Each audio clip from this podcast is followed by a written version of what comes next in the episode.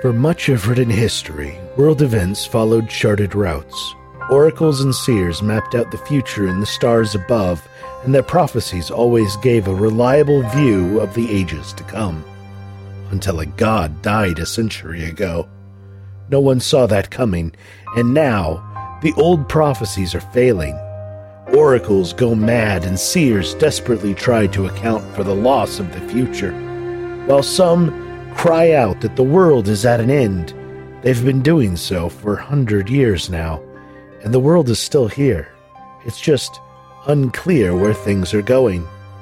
The future of Golarion is open, ready to receive the triumphs and failures of a new generation of heroes. Welcome to Rise of the Runelords.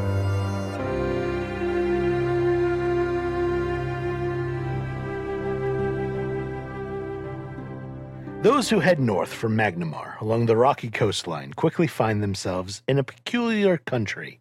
Fog drapes the rolling landscape, floating spectrally along damp and lonely moors. Small woodlands grace the region, their tangled depths redolent of nettles and pepperwood and pine sap, while further inland River valleys lined by majestic redwoods wind between ragged tors and limestone escarpments. The region's vastness and sense of isolation have earned its local name, the Lost Coast. There are pockets of civilization along the Lost Coast. Traditional Varisian campsites can be found in nearly every gulch and hollow along the cliff lined reaches. And lonely houses sit upon bluffs now and then, domiciles for eccentrics or the rich seeking a bit of peace far from the bustle of Magnimar streets.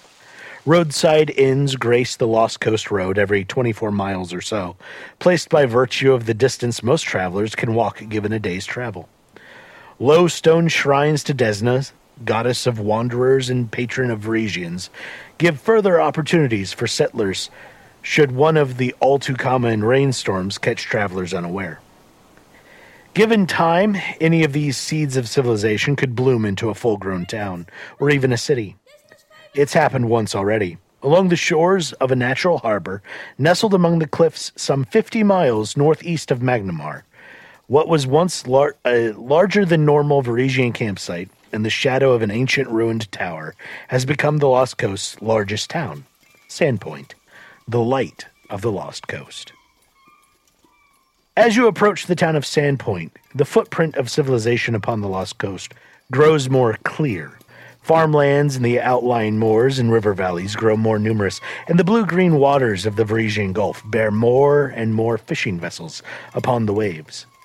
Passage over creeks and rivers is more often accomplished by wooden bridge than ford, and the Lost Coast Road itself grows wider and better kept. Sight of Sandpoint from either approach, south or east, is kept hidden by the large upthrust limestone pavements known as the Devil's Platter, and the arc of the rocky outcroppings and lightly forested hilltops that rise up just east of town.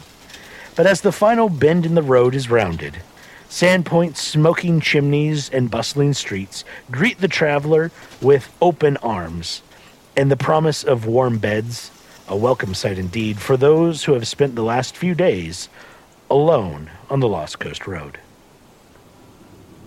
From the south entrance to Sandpoint is governed by a wooden bridge, while from the north, a low stone wall gives the town a bit of protection. Here, the Lost Coast Road passes through a stone gatehouse that is generally watched by one or two guards. The southern bridge is typically unattended. Aside from the occasional goblin, the citizens of Sandpoint have traditionally had little gods to worry about invasion or banditry. The region simply isn't populated enough to make theft a lucrative business. Hanging from a bent nail at both the gatehouse and the southern bridge is a sign and a mirror. Painted on each sign is the message Welcome to Sandpoint. Please stop to see yourself as we see you. This is the sight you are greeted with as you each arrive in town in kind. With the exception of one of you who arrives by boat arriving in the docks a few days before the Sandpoint Festival of releasing the swallowtail butterflies in the dedication of the new chapel. Marcus, you approach via the Sandpoint Harbor. The, the boat docks easily, I believe, at 46. Uh, yes, 46 is the Sandpoint shipyard.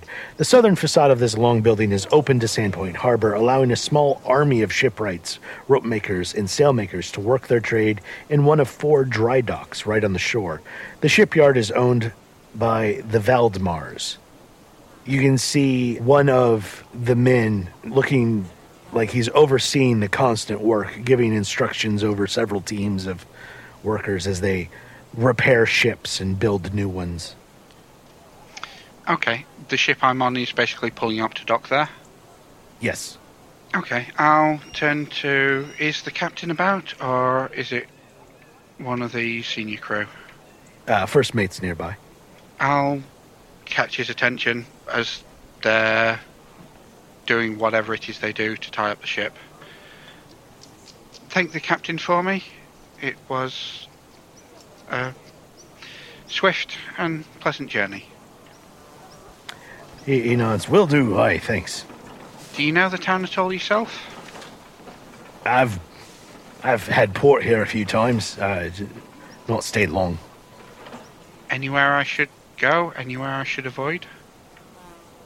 Well, the hagfish is a local favorite. Uh, there's also the fat man's feed bag. Noted. Thank you very much. And with that, he'll turn to disembark. So, description wise, he is human, uh, about five seven tall, dark black hair, keeps it moderately short, long enough that the wind can move it if it feels the need, short enough that when that inevitably happens sooner or later, it doesn't actually cause problems. Sharp, angular, almost cheekbones and, and face, purplish blue eyes, and a, a skin tone that's not quite bronze, almost a bit paler than that. Wearing a heavy duty coat and carrying a backpack. As he descends the gangplank, there'll be a noise coming from the backpack, and, and he'll just. Ah, awake, are you? Ah, well, we're on dry land now, so you might not be quite so seasick. But rest up. You'll you'll get better. You'll feel better soon. And sets forth into the town. All right. Uh, the first mate pointed at number 42 as the fat man's feed bag, and number 33 down at the other end of the harbor as the hagfish. Yep, and he's deliberately avoiding both of them. All right. Where would you like to head off as you wander down the pier, looking around? Is there anything obvious in the way of harbour masters' offices or anything like that? Number four seems like, as you look through the uh, gaps in the buildings down the streetways, it looks like that might be the place that kind of runs that type of thing. Okay, he'll head in that general direction. All right. Uh, there's many people entering and leaving, and it, it's quite busy. This large building serves many purposes. One can book passage on a ship bound for other parts, arrange for caravans or carriages for overland travel, or send messages to folk in town or as far away as Korvosa or even Riddleport. Inquiries into land ownership, building construction, and establishing new businesses, both in Sandpoint proper and in the surrounding hinterlands, must bring their process of official foundation here. Although ownership of the league, the, the Sandpoint Mercantile League, uh, although ownership of this league remains split evenly between Sandpoint's four noble families, the day to day business is ran by Sir Jasper Korvaski. In his younger years, Jasper was a paladin of Abadar. And although he's long since given up the more dangerous lifestyle of a crusader, he remains loyal and devout. He is f- filing some paperwork and talking to some people as you enter the building. How obvious. I from the description, it's obviously very, very busy. How obvious would it be which of the different areas is devoted to different parts? There's not really different parts. It's this one building handles all of that. Sandpoint's not a large city, so Okay, so what it- institutions there are are multi-purpose. okay, so it's one place that has teams of clerks that deal with everything, basically. Teams of clerks would be generous. No, there's like three people on staff here. ah, right, okay, but Yeah. lots of visitors coming in and out. Yeah, because it this building handles all of that paperwork and official business. Okay, is there anything on the walls in terms of postings and things like that? Uh, doesn't seem like it. it there's uh, a lists of ship departures, uh, who the captain is, what the ship name is, and where they're headed, or uh, the same thing, but when they will be arriving and what cargo they're bringing. Yeah, that's exactly what he's looking for, and he goes to peruse that list. All right. Uh, it looks like there are about a dozen names here. Anything in particular you're looking for? Yes, ships going to or in the general vicinity of Riddleport. All right. Uh, there is one name that lists Riddleport as a destination. The captain, Eliana Silva, of the Sunrise Kiss. Okay, is there a departure date or anything like that? She will be arriving in about four days. And then we'll leave the following day to return back up towards Riddleport. Uh, she's coming to pick up cargo based on the manifest that's written there. Okay. He'll nod slightly to himself at that. Looking around the rest of the interior, I take it if there's only a few people and lots of people coming, a few clerks and lots of people coming in and out, there's like queues for them. Yes. Okay. He'll glance at the queues, frown slightly, and then head out the door again. All right. So, Tori, you have approached from the north, coming from the northern wilds down into Sandpoint, the lesser of the two traveled roads, and you see the familiar sight of the stone arch, the sign in the mirror. The gate's down. There's two guards there. Uh, Sandpoint, is it? Yes. So, should I describe my character? Please do. Okay, so Tauri, she's only 26, but she looks much older, kind of like a smoker, how they kind of look a little bit thin in the face. And she looks kind of sickly and ill. Uh, She kind of looks feeble. She's got a stick that she's sort of like a staff that she walks with. She would look feeble if she didn't have such broad shoulders and muscles. Her eyes are sort of appearing blind. They're white. They've got kind of uh, bloodshot in it. One eye you can kind of see she had a blue eye at one point, possibly two blue eyes, but they're white now mostly. Her walking stick is carved of, of wood, and it's kind of plain. Her hair is black, and it's sort of like Viking esque. It's got this big plait, this big dramatic braid. Uh, she would appear to look like a kind of samurai Viking, if you can imagine that. Uh, she's got blue war paint on each side of her temple, and she's got tattoos down her neck and onto her shoulders, and she's dressed in hide armor. Uh, she looks like she could be some kind of Tian descendant, maybe barbarian esque, um, and she is pretty pretty short. She's about five five ten maybe, and her name is Tauri Warborn.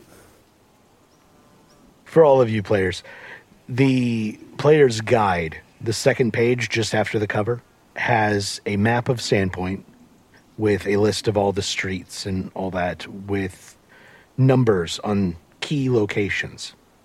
So if you want to know about a place, just call out the number if we haven't gone over it yet as we introduce you to the town of Sandpoint. Otherwise, uh, thank you for introducing yourself. Tauri, you are on the north end, the uh, the Lost Coast Road, right at the gatehouse. Uh, again, the gate is down. There are guards there. They see you approaching, and one of them begins pulling the rope to raise the the gate for you. The the porticle. That's the word I was searching for. Yeah, I would. Uh, it's raining, isn't it? Uh, not at the moment. It's just kind of foggy and misty. It's foggy light and warm. misty. So I'd be wrapped in my my sort of like fur cloak that I have, and I would probably curtly nod to each of the the guards and walk on through. One of them waves at you. "Uh, Welcome, traveler. Uh, come for the festivals in a couple days. I would just sort of curtly smile and kind of keep going, saying nothing. All right then. He gestures at a building behind him, number three on your map. You see a pair of wooden life-size deer carved with painstaking care from white birch, standing astride the entrance to this sizable tavern and inn, which commands an impressive view of the gulf just to the north behind it.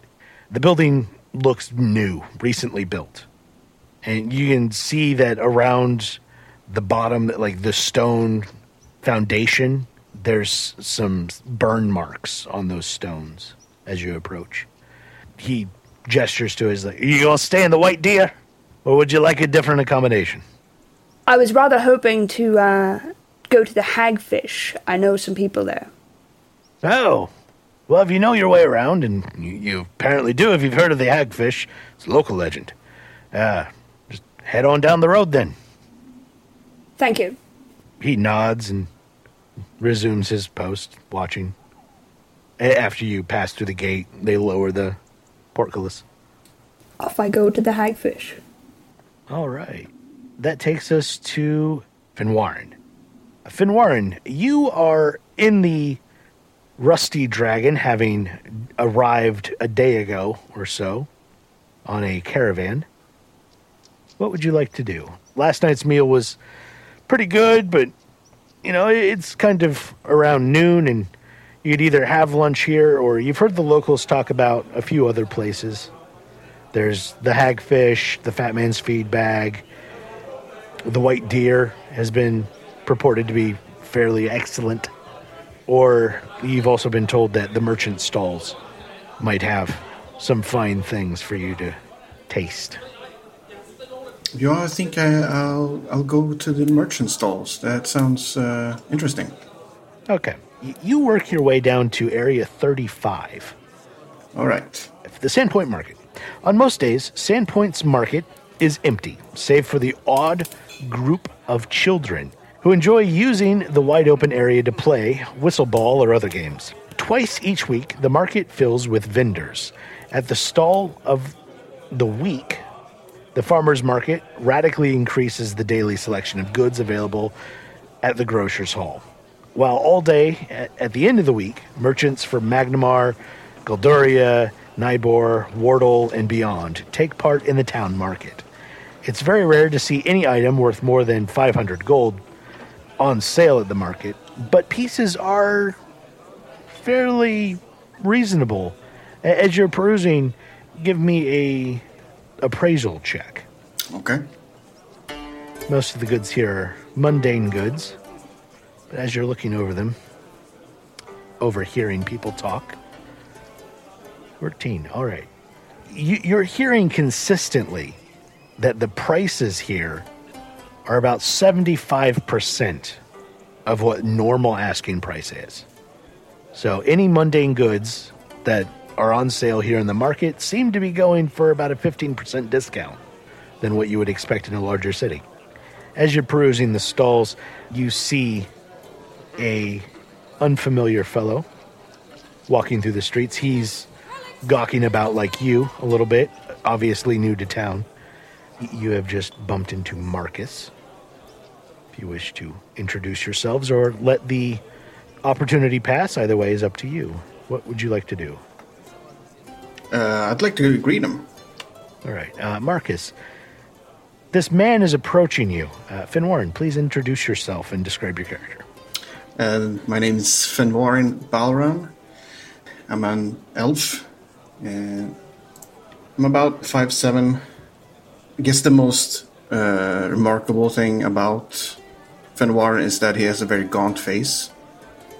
Uh, so he looks sickly, but he is healthy. And very calm emerald green eyes. And he has a brown and green cloak on him and a small backpack. Well, Marcus is, is obviously just looking around, taking in the sights of the town, as it were. Are you finding anything interesting? Hmm? Oh, hello. Um, I'm only just arrived, so I'm just trying to get my bearings right now. Uh, anything in particular you recommend? Well, uh, I mean, the prices are very good here. And I mean, if you're looking for somewhere to stay or eat, uh, I just came from the Rusty Dragon and I found that to be very, very nice. So if, you, if you'd like to go there. Oh, yes, that was one of the things I was going to be looking for. Somewhere to stay for a few days, certainly, yes. The Rusty Dragon. Hmm, an interesting name. Uh, where is that?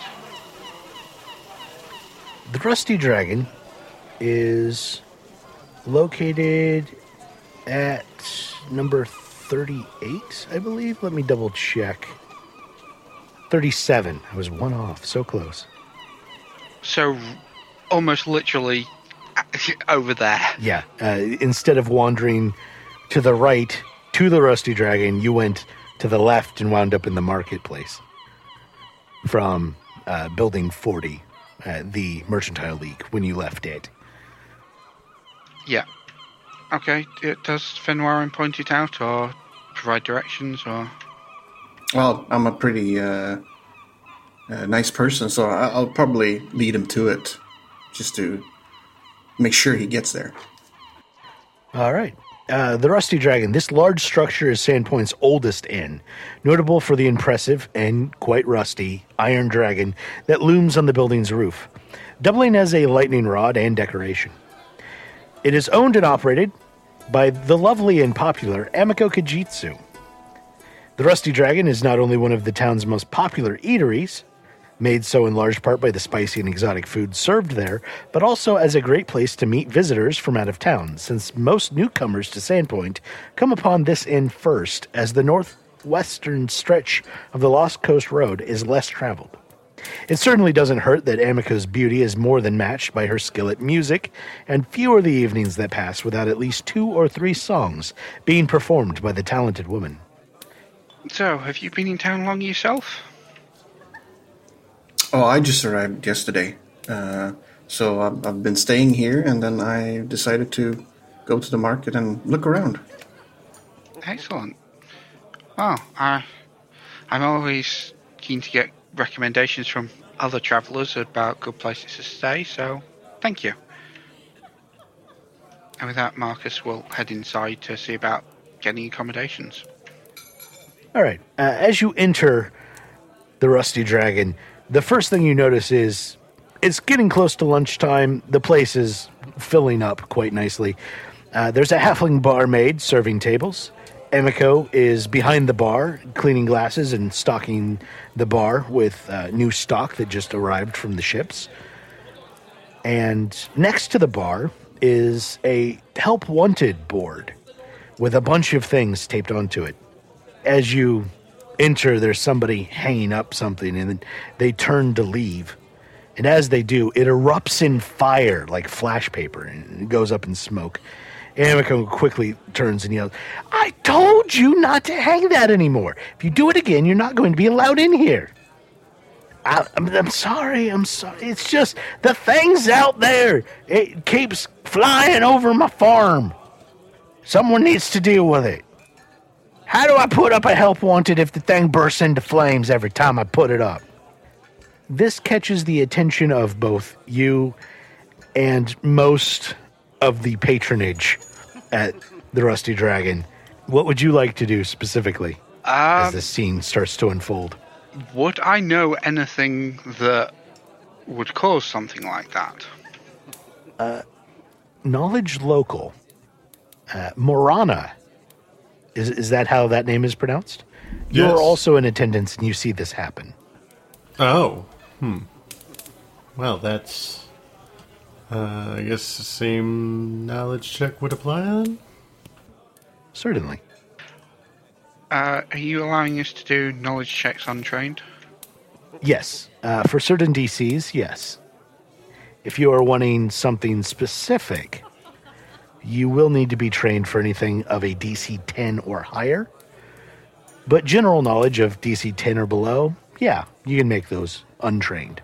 Okay. I was also wondering if I would know anything that, that might magically make things like that repeatedly catching fire, but That would be a knowledge arcane check. okay. Well, let's start with untrained local and then arcana. Uh, Marana, is that how you pronounce your name, Marana? Oh, yes. Are you trained in local, Marana? I am, yes. Okay, cool. All right. Neither of you can think of anything magical that would cause this, or nothing specific. There, there's any number of spells that can cause things to burst into flames, but most of them require proximity, concentration, spells to be cast. You didn't really notice any of that happening, uh, especially nothing that would cause recurrences, unless it was someone playing a trick, like some nefarious gnome or other fae following some poor hapless wit around as far as knowledge local goes, Marcus, you, you're not aware of anything specific. Your first thoughts kind of drift to curses and then you laugh it off. Mm-hmm. But Marana, you are aware of tales of the Sandpoint Devil. And legend states that seeing the Sandpoint Devil i- is an omen of doom. Some great tragedy will befall a region if even one person claims to have seen the Sandpoint Devil in actuality. Any evidence of the Sandpoint Devil, such as hair or a severed hoof or a fang from its maw or, or a scrap of its wings, the leathery bat like membranes of its wings, anything like that that's supposed to have come from the Sandpoint Devil even artistic representations or descriptions of it are known to spontaneously combust. Hmm. Well, she's gonna speak up from where she's si- sitting and say, "Have you seen you? You've seen this personally?" It, you turn to this man who's standing there talking to Ameiko. He's dressed as a farmer, uh, obviously a, a peasant from the hinterlands just outside of town. He goes, Seen it? No, no, but I heard its screams flapping all over the place. And oh, it's terrifying. I stay inside. I dare not look at it. Hey, and then so you, you just were writing down what you'd heard, or riding, riding, yeah, yeah. I was, I was riding. Ameiko looks a little nonplussed and goes, "He drew it. He doesn't know how to read or write." oh, that's that's terrible. Drew it. That's she.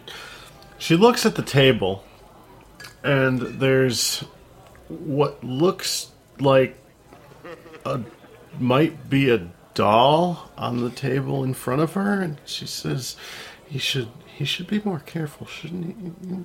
Well, maybe just a little more. Accidents have a way of happening when you start talking about certain kinds of things. And anyway, um, hmm, that is troublesome. Are you an adventurer? Could you kill the nasty beast and set our region free of its terrible curse? I, I, I never to directly kill something. I mean, that's that's not that wouldn't be my purpose. That's uh, no, no, no, no, no. Things things just have a way of happening. You know, it's just how how life works.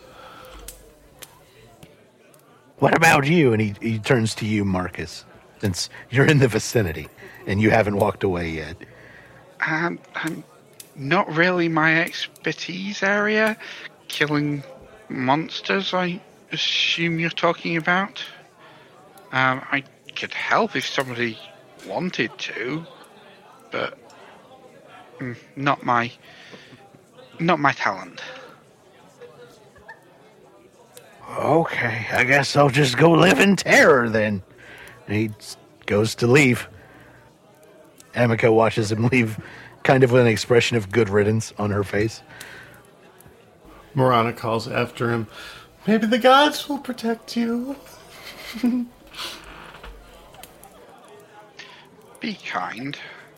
He's obviously in well distress of some sort. She looks over at you and says, I I was. You consider that kind. Oh, what part of life do you consider kind? The the woman looking at you is uh, she she looks human, but she has her hair is like a metallic orange color, and her eyes are a rubyish shade of red.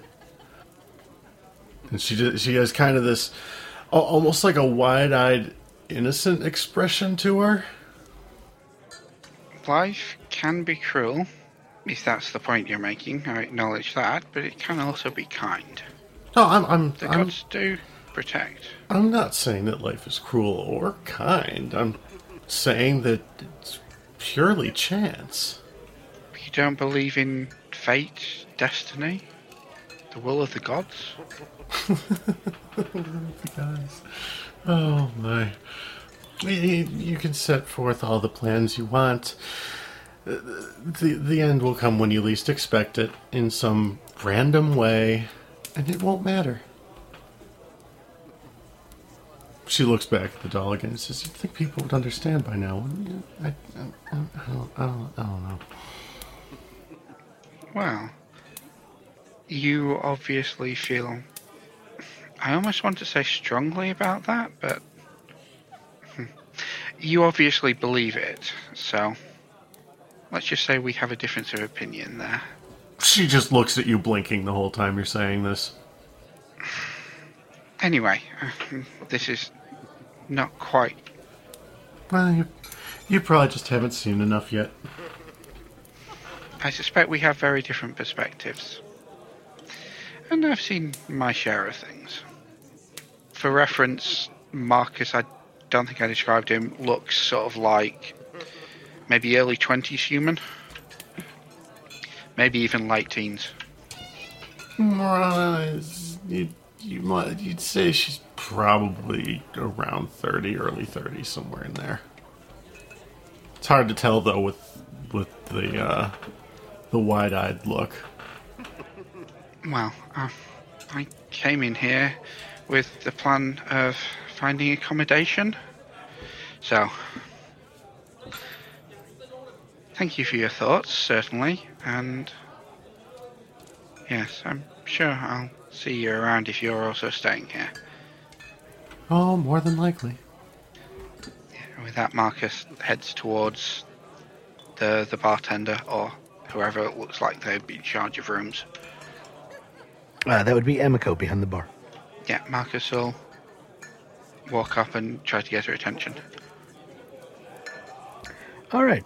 Uh, as you approach, uh, she looks at you and says, Oh, what can I get for you, dear? I was hoping to arrange a room if you still have any free. Oh, I wish I did. Honestly. But with the festival only a, only a couple days away, I, I'm booked up. I see. Any of the other inns in town that do? Uh, You could try the White Deer. It, it's up north.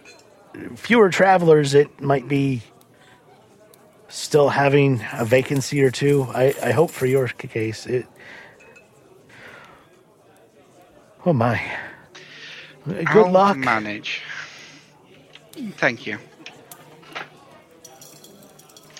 With that, he'll turn to leave. Okay. Marcus, you exit the Rusty Dragon. Marana, what are you doing? Um, hmm. Not really sure. Was there anything left of the paper that burnt up? Kind of ashes or anything?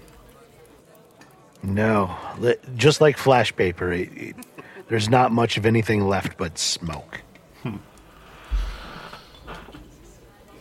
There's still a whole help wanted board. It seems as if, other than just a quick little bit of singeing, nothing was really affected. Well, she'll probably take a look at that. and See what what all, what all is on the board. Okay. Are you looking for anything specific, or are you just perusing it for now to kill time? Yeah, just a general glance to see who's looking for what.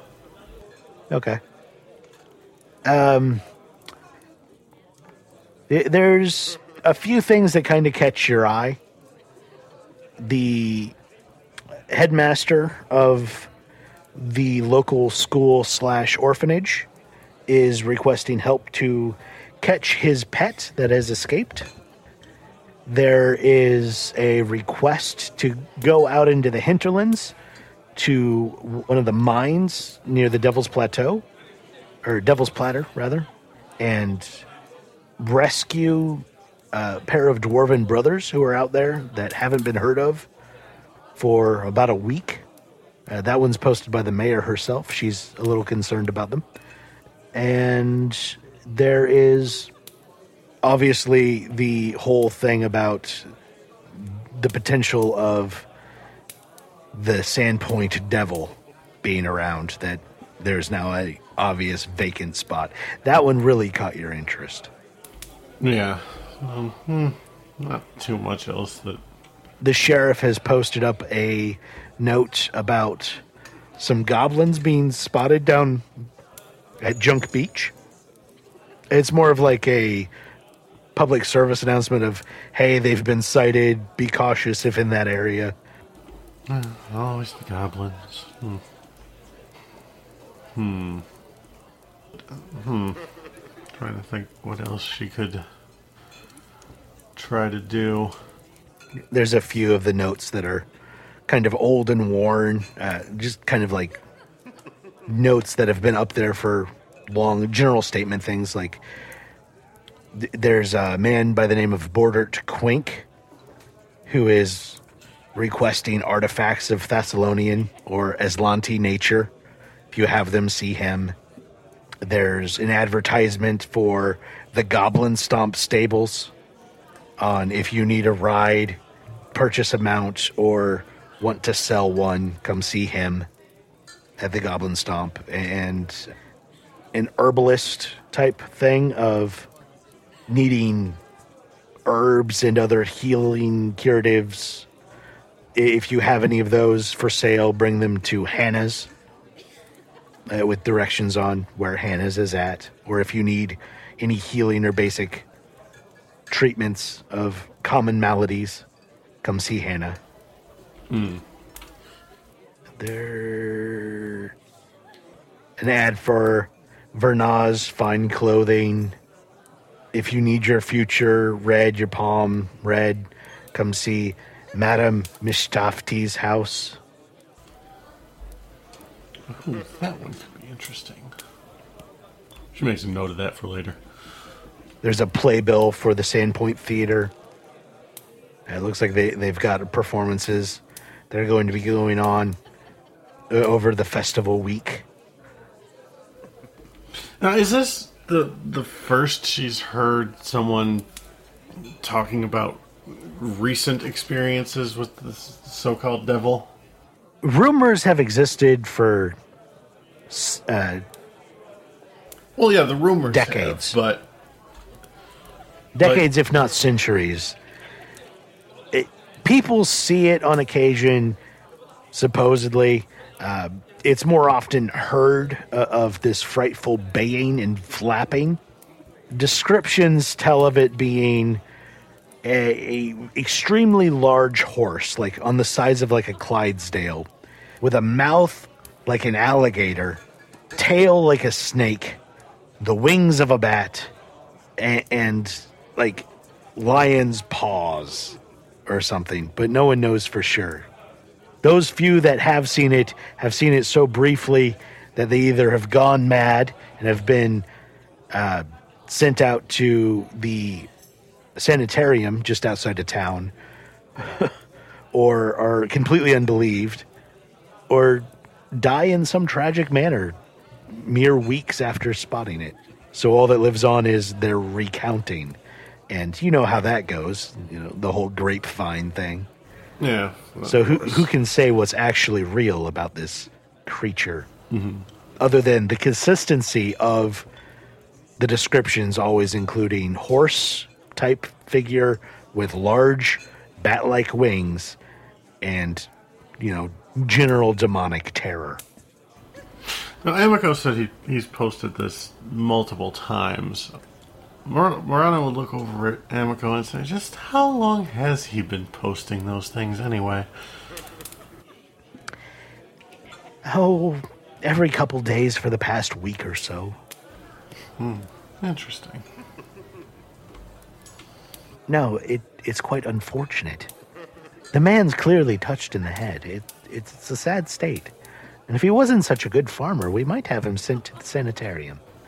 Well, you know, some some things have a way of working themselves out, you know. Maybe the isolation out there is just getting to him. It can do that. Anyway, see you another time. She's going to pick up the doll off of the table and see what's going on out around town. Okay. You head out of the Rusty Dragon. Meanwhile, at number 42, the Fat Man's Feed Bag. Finwarin, y- you walk into the Fat Man, deciding that it is time to finally find your meal for the midday. If the Hagfish is Sandpoint's most popular tavern, the Fat Man's Feed Bag is its most notorious. From what you overheard in the marketplace outside, bar fights are common, and Sheriff Hemlock typically has to come down two or three times a week to sort things out when things grow particularly violent or loud. The majority of the clientele here appears to be Varisian scoundrels or less than reputable sailors. Well, I wanted to uh, take a look around Sandpoint, so might as well see what all the fuss is about. So I enter Fatman. All right. Uh, as you look around the bar, uh, it's pretty lively and also fairly packed. They, they seem to serve good food here despite its poor reputation. Because of the Sandpoint Festival, the town not being too large, it's not a big building, and i- it's one of those like hole in the wall types, very limited seating. There's only one open seat that you see, and i- it's at the table with a rat folk. Cornelius, having just arrived in the city a few hours ago on a fishing boat from Magnimar, you made your way from the docks, and this was the first place you found. You came in quietly, ordered whatever you wanted, and I don't care if I just want to say whatever the cheapest ale was. Can we to uh, describe uh, yes? Yes, please. Alright, so sitting at this table, sort of bent over this drink a little bit. You see probably something you haven't seen before, or at least that many of. You see a about four foot tall rat type person with a tail, fur, and uh, you see. Uh, looking at his face, you could you can see over the over the drink. You see he's got gray like a gray fur face. He's wearing a uh, like an Indiana Jones style hat, like a fedora type of thing, with ears sticking out. And you see he's got an eye patch on one of his eyes. The other one is a light green color. But he's wearing like a large like a duster overcoat. You can probably see bits of uh, leather peeking through the front of the jacket. With bits of metal shoved into it. And yeah, he's just basically just sitting there, drinking his drink, and not really making too much eye contact with other folks. Okay. Uh, well, uh, Fen Warren has never come across his kind before, so he's initially a little shocked to see uh, this in front of him. But he he squeezes out. Um, I'm, I'm sorry, sir. Um, could I maybe sit here and and order some food and, and a drink? I'll go ahead toward this, uh, horse and say, Sure. I don't mind. I appreciate it, and I I call over someone I can take an order if there's something like that. Yep. A, a large, burly man comes over to assist you. It, he's enormous. He introduces himself as Gressel. Uh, what do you have? Ah, yes. Um, may I have your cheapest ale and uh, what do you have on offer for food today? Fish. Ah, and what kind of fish? Fish, fish. Okay, uh, I'll just have the fish then. Thank you. Good. He walks away. A couple minutes later, he comes back with with a plate that's got like a potato broth and some stewed vegetables and a fish laid in it, like a shallow bowl. The the liquid of the broth only covers about half the fish. The fish has not been scaled. It has not been filleted. It is whole. Eye looking at you. It's not gasping for air, so it's definitely dead, you think. Lays that down in front of you, and your drink next to it. Enjoy. Turns to walk away.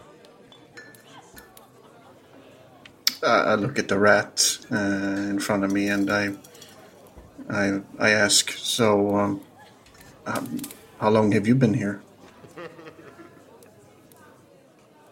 Oh, not long.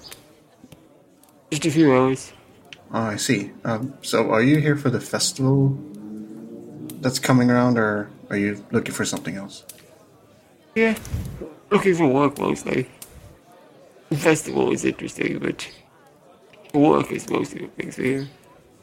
I see. I- I'm sorry, by the way, if I seem a little off. I, I've never never seen your kind before, so it's. Yeah, there aren't too many of us. so I I guess you're used to it. Thanks to, uh, well, yeah. I get stares a lot. The occasional rude word. I've come to expect it.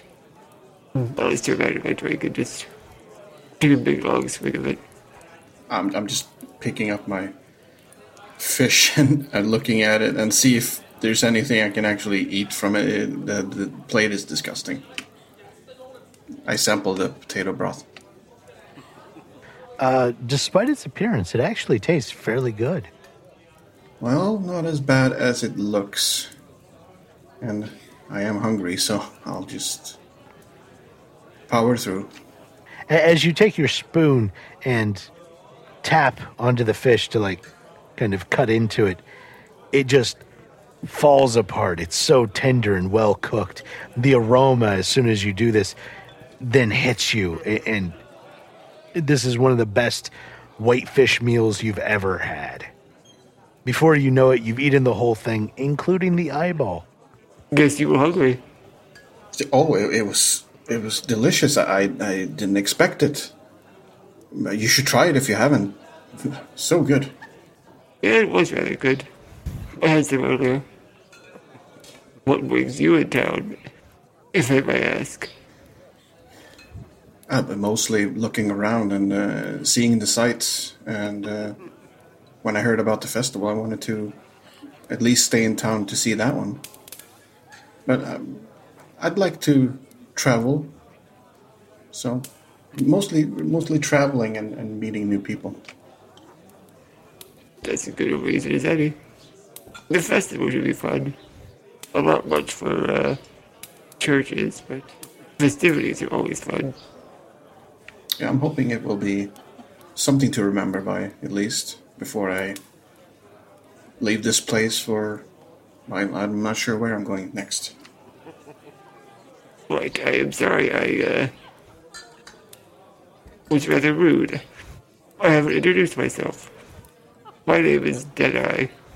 Well, at least that's what folks call me. Oh, Deadeye, huh? Uh, the name's Fen Warren. Nice to meet you. And I'll just extend my hand out. I pick up my cup and drink my ale. All right. Tauri, you have made it into the Hagfish. Being familiar with town, anything you're doing specific, or you just wanted to come here because of nostalgia? What's going on with you? Well, can I see the owner? Of course. So I would walk in and immediately, having seen uh, Yargi, I would go, Yargi, old friend, and I would walk up to to like plant a big hug with like a super manly ass pat on the back of his his back. He squints at you, and as, as you're hugging him, he goes, Oh, lass, you've grown. I haven't seen you in how long? Too long, friend, too long. What news of Sandpoint? Oh, festival's coming up. We're going to dedicate the new chapel after the late unpleasantness. It's time for for new things and better beginnings. Indeed, indeed, friend. Runes, have you a bed for me? You usually do. Ah, I.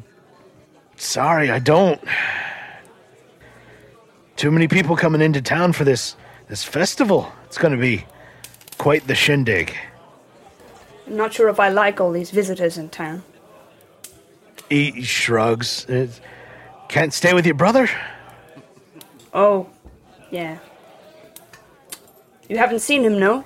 I have. Uh, I would look definitely surprised at this. He's been spending a lot of time at the House of Blue Stones. But when he's not there, I, I hear he's working as one of the bouncers for the, uh. He kind of grimaces. For the Pixie's Kitten. For the what, old friend? Uh, the, the Pixie's Kitten. Eh, Have you been gone that long? It, it would seem so. Oh, it's the local brothel. Thought it was around when you were still here, but uh, maybe not. It has been a long time. Yes, yes, definitely. Too long. I would definitely be grimacing at this, looking around, seeing if there's anybody interesting in the in the bar behind him or around him.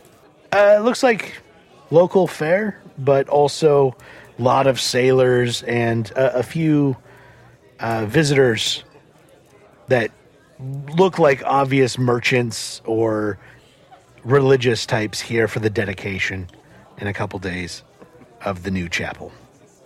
What kind of religious types?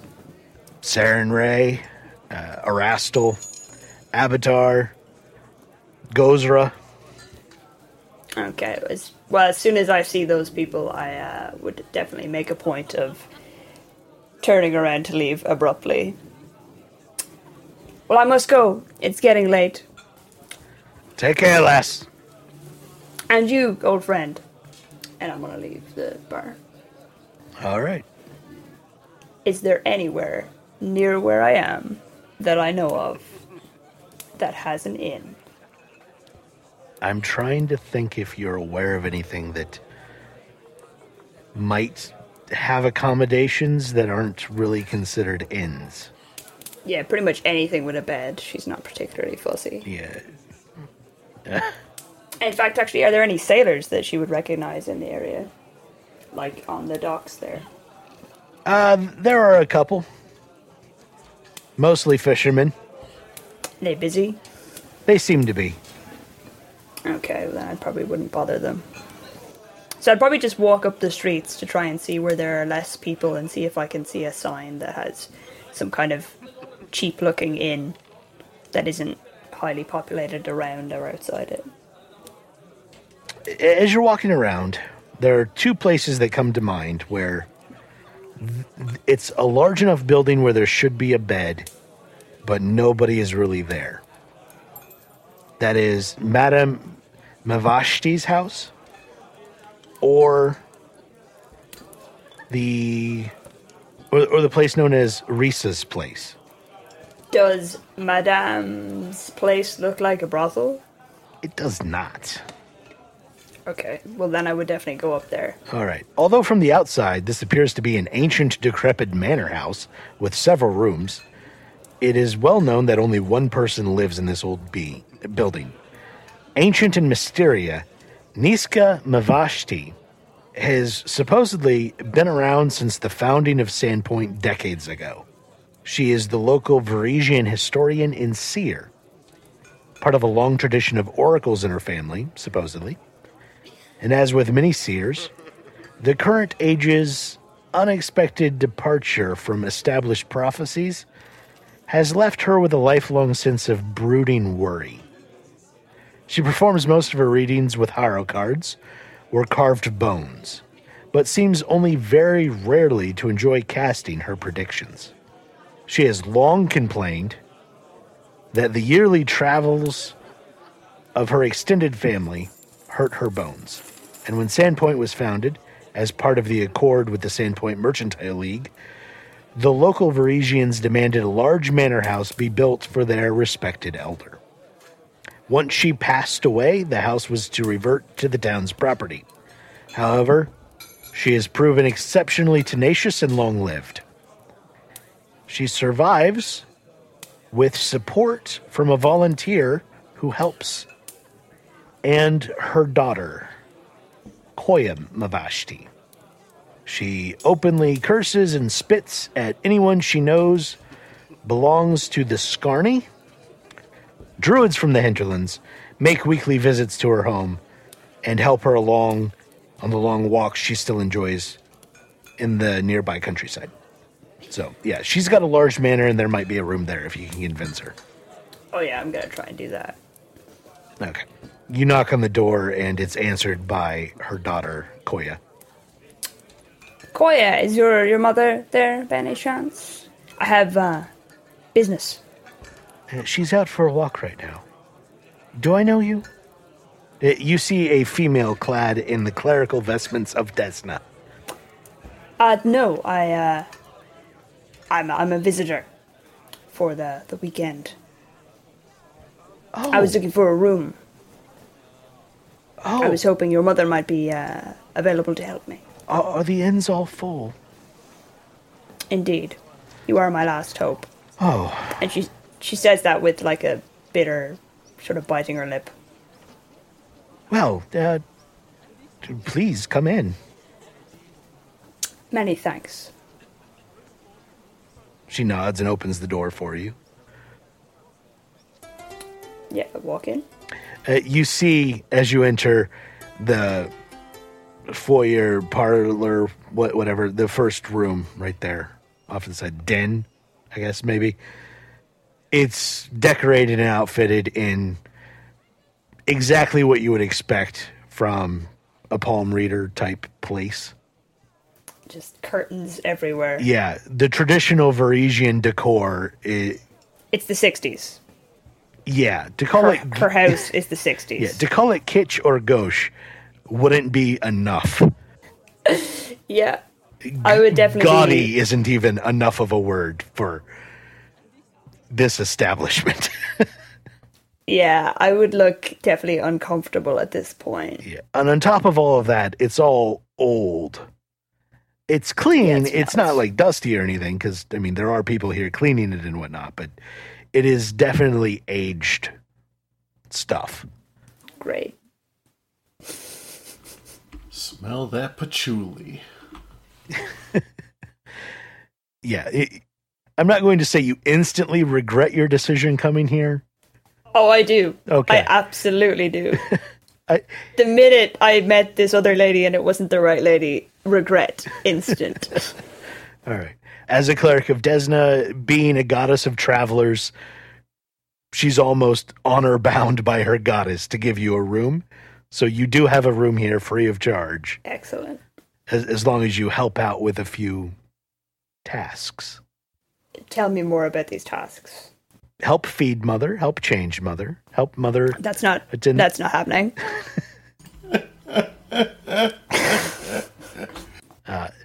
Help give mother her medicine. She hates that. You, I it- might do that. If you could hold her down, that would be great. Oh, I would do that. Yeah. Okay. That will Yeah, get you a room for sure. Uh, not meals. This isn't an Mhm. inn, you, you do have a, a place to sleep at the very least. That will be safe Yeah, and warm I'll- and dry. Probably eat in the in the hagfish. All right. So she showed me a room. Yes. Ha- Has she left? Uh, yeah, she leaves you to the room to unpack if you have anything that needs unpacking. Uh, y- you are in a upper room, kind of like a second story, third story loft. I, This is a manor, so I guess it would be third story. Is it like a big room or like a sort of small box room type thing? It's bigger than you expected you would be getting. It's definitely bigger than a normal inn's room. You could fit two or three other people in here easily. Uh, where's the bed? Is the bed in the middle of the room? No, it's it's off to one side. Uh, There's one window that looks out onto the streets. What number are we at? Number 28. So you're looking out Okay. across the way onto Prickleback Lane Mhm.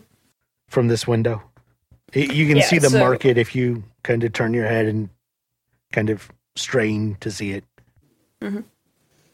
So I would uh, walk in, uh, take off my sort of like fur cloak that I have and my backpack and the weapons that I have. I would sort of tuck them all into like a small sort of pile, I suppose you'd call it, at uh, the side, one of the ends of the bed. And if the bed is not directly under the window, I would move it under the window. And then I would kneel at the window and take out there's like a statuette that I have in my backpack. It's kind of ugly and horrific. It's sort of like two figures and one of them is like chewing the other one and I would put that in front of me and I would kneel down and start praying silently. Okay. As you were getting stuff ready and looking out the window, you see a lot of people dressed as not the Sandpoint Commoner style, not Varisian style, clearly from Magnimar or other places. Um, there's also a lot of people here dressed as commoners, but obviously from the hinterlands or beyond that are roaming around in the market in the streets. It it is a much busier place than you recall. Is that loud, I assume? Uh, not loud enough to distract you from your prayers, but it it's not quiet. There is definitely a bustle about the streets. At what time of day is it, roughly? Uh, it's getting close to two or so in the afternoon. Okay. Well, I would probably go and have a short nap after my prayers because I've just traveled for probably on foot for the most part from kind of a great distance. All right. And after that, then I would maybe go somewhere else, but I would definitely be napping with my eyes appearing to be wide open because they're just pale whites. So she looks like her eyes are always open. Give me a perception check. Okie dokie. If I can find it. All right. When you awaken, you, you find toys around your room that you didn't put there. In Were they fact, there the whole time? you don't remember there being any toys in this room.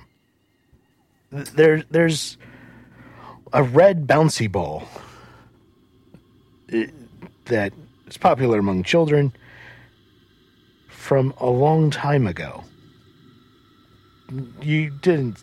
You, you haven't seen any children play with this type of toy for at least a decade. That seems to be sitting right by your head on the bed. I, did it just appear there? Well, you were asleep. You, you wake up and it's there. Okay. And there's other toys scattered about the room. Old toys like uh, horse carts and those uh, like wooden ducks with the f- flappy leather feet or whatever that you pull. Yeah, those types of things. Are any of them moving at this at this moment? No. No. Well, when I wake up, I would probably throw the, the ball on the floor because it'd probably get in my face. So I'd probably just throw it over onto the floor. And I wouldn't really pass a huge amount of notice to the toys. I definitely think it was a, a touch odd, but I just assumed that some child somewhere came in maybe and was playing and I didn't notice it. Give But it would be definitely odd that I didn't check. notice it. Okay. As you throw the ball, you hear very faint laughter, as if it's coming from outside. But I would rush to the window and look. But trying to hide my face from looking out the window. yeah, there are no children in the street. This is fine. Uh, where did the ball go? It's back on the bed, next to the pillow. I'm gonna throw it again. Give me another perception check. Okay. Uh, y- you see it bounce. It looks like it hits the wall or something and bounces back and lands right back near the pillow. And there's there's no noise again. Y- you don't really hear anything. You don't notice anything. And are there are there any cupboards in the room? Any kind of wardrobes, presses, anything like that? Uh, there is. So I will take the ball and walk over to one of the presses, like a wardrobe, shove it into one of the, the, the drawers, and then just close the drawer and just sit back and see. Perception check. You feel a slight tug on your clothing, but by your uh, left leg, and hear a faint, like whispered crying of "Play with me." I'm gonna ignore that and go back to the bed and start packing my like essentials. Okay. Just packing your stuff up, huh? I mean, I'm not running anywhere yet. I'm just packing my stuff, just Okay. just in case. Sure. Anything else weird happen while I'm packing? Perception check. So many perception checks. The little pole duck starts moving around the room a little bit. Okay. Not like it's being dragged by someone running around, but like just a couple inches or so every few moments. Oh, I'm so torn on how she would respond to this. Uh, at this point, I would pick up my staff, my walking stick, and I would just sort of lunge it at the the duck, but not to crush it, just to stop it from moving. Sort of just holding it in place to just see if anything else starts moving when I stop it. Okay. Uh, roll me an attack roll. Okay, so I just press attack. Uh, with the staff, yeah. Yeah. All right. Uh, you manage to put the staff right across its path so it can't be pulled anywhere. But it still looks like it's trying to be pulled and it's bumping into the staff. So I can, yeah, okay. But you don't really feel any resistance on your staff. You just hear the click of it every once in a while as it smacks into the staff and mm-hmm. there's like no force there at all. Just the weight of your staff in your hand is enough to stop it from moving. Can I see if this is any kind of magic? Arcane. And where do that be? Knowledge, I assume. Yes. Yeah, I don't have any proficiency in that, so. All right. Uh, spellcraft could also be a uh, possibility for you. Which I do have, so. Spellcraft of five. Uh, you are aware of the very prevalent spell, the cantrip, known as Prestidigitation, as well as Mage Hand. Mage Hand can manipulate and move any object within 30 feet of the caster that is not a magical object. Uh, it can lift up to five pounds of weight. It's very useful for many mages. Prestidigitation has uh, a nice effect where it can apply up to a pound of force on an object. So the pushing or pulling could be from that type of application of prestidigitation.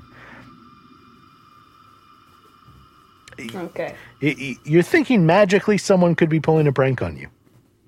That's absolutely what I'm thinking at this point. Yeah. So at this point, I would uh, sigh heavily. I'd lift up my staff and call out, Show yourself, fiend. Perception check. Oh, straight to fiend. No fun. It's my character, dude. You see nothing, but you feel a slight breeze, and you hear, Play with me. I will not. I am busy. She's starting to get slightly irritated at this point. You could hear that in her voice. You hear now several different voices, all as if coming from the same spot, all speaking at the same time. Play with me, play with me, play with me, play with me, play with me. Okay, this is fine. This is fine. It- it- the voices run the gamut of age and sex. As if a dozen or so people are all saying the same thing simultaneously. Mm-hmm. And with Mage Hand, how close would someone have to be to cast it? The closest would be 30 feet. I'm gonna go over and open the door. You open the door. Anybody in the hallway? There's no one. And what was the lady, the daughter, what was her name? Koya. I'm gonna call out for Koya. For we are legion. Uh, from downstairs, like from the first floor, you hear her call up, Yes, dear? Do you need anything? I'm just gonna shout her name again. Do you need more blankets? gonna continue to just call out for her until she actually arrives here. Does she come up? Uh, eventually she comes up and goes, what, what do you want? Can you not come down? Or at least answer me like a civilized person. It's only courteous. I am not civilized. I'm not in the business of being civilized. Nor, apparently, are these voices. You hear them? Yes? What voices? Don't be coy with me. The voices in the room with the toys. She looks around the room. What toys? Can I roll uh, to see if she is being a little bit of a liar? Uh, no, as you turn around, uh, turning your focus from getting her attention by yelling down the stairs back into the room, there are no toys. And the voices have stopped. Somewhere along the line of you yelling down for her, they stopped.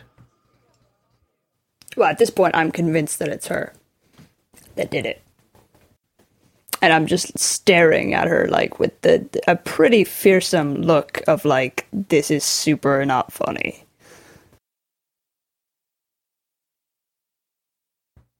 What do you need? Silence and rest. She looks confused. She thinks I'm insane, doesn't she? Sense motive. You're not getting a good read on her. As in, I can't tell, or she's being some kind of shady. Uh, as in you can't tell. She seems to be genuinely confused at what you're talking about. And as you're trying to like size her up and get a good feel for what if she was the culprit or not, she goes, "Did you have a nightmare?" I do believe I am having a nightmare right now.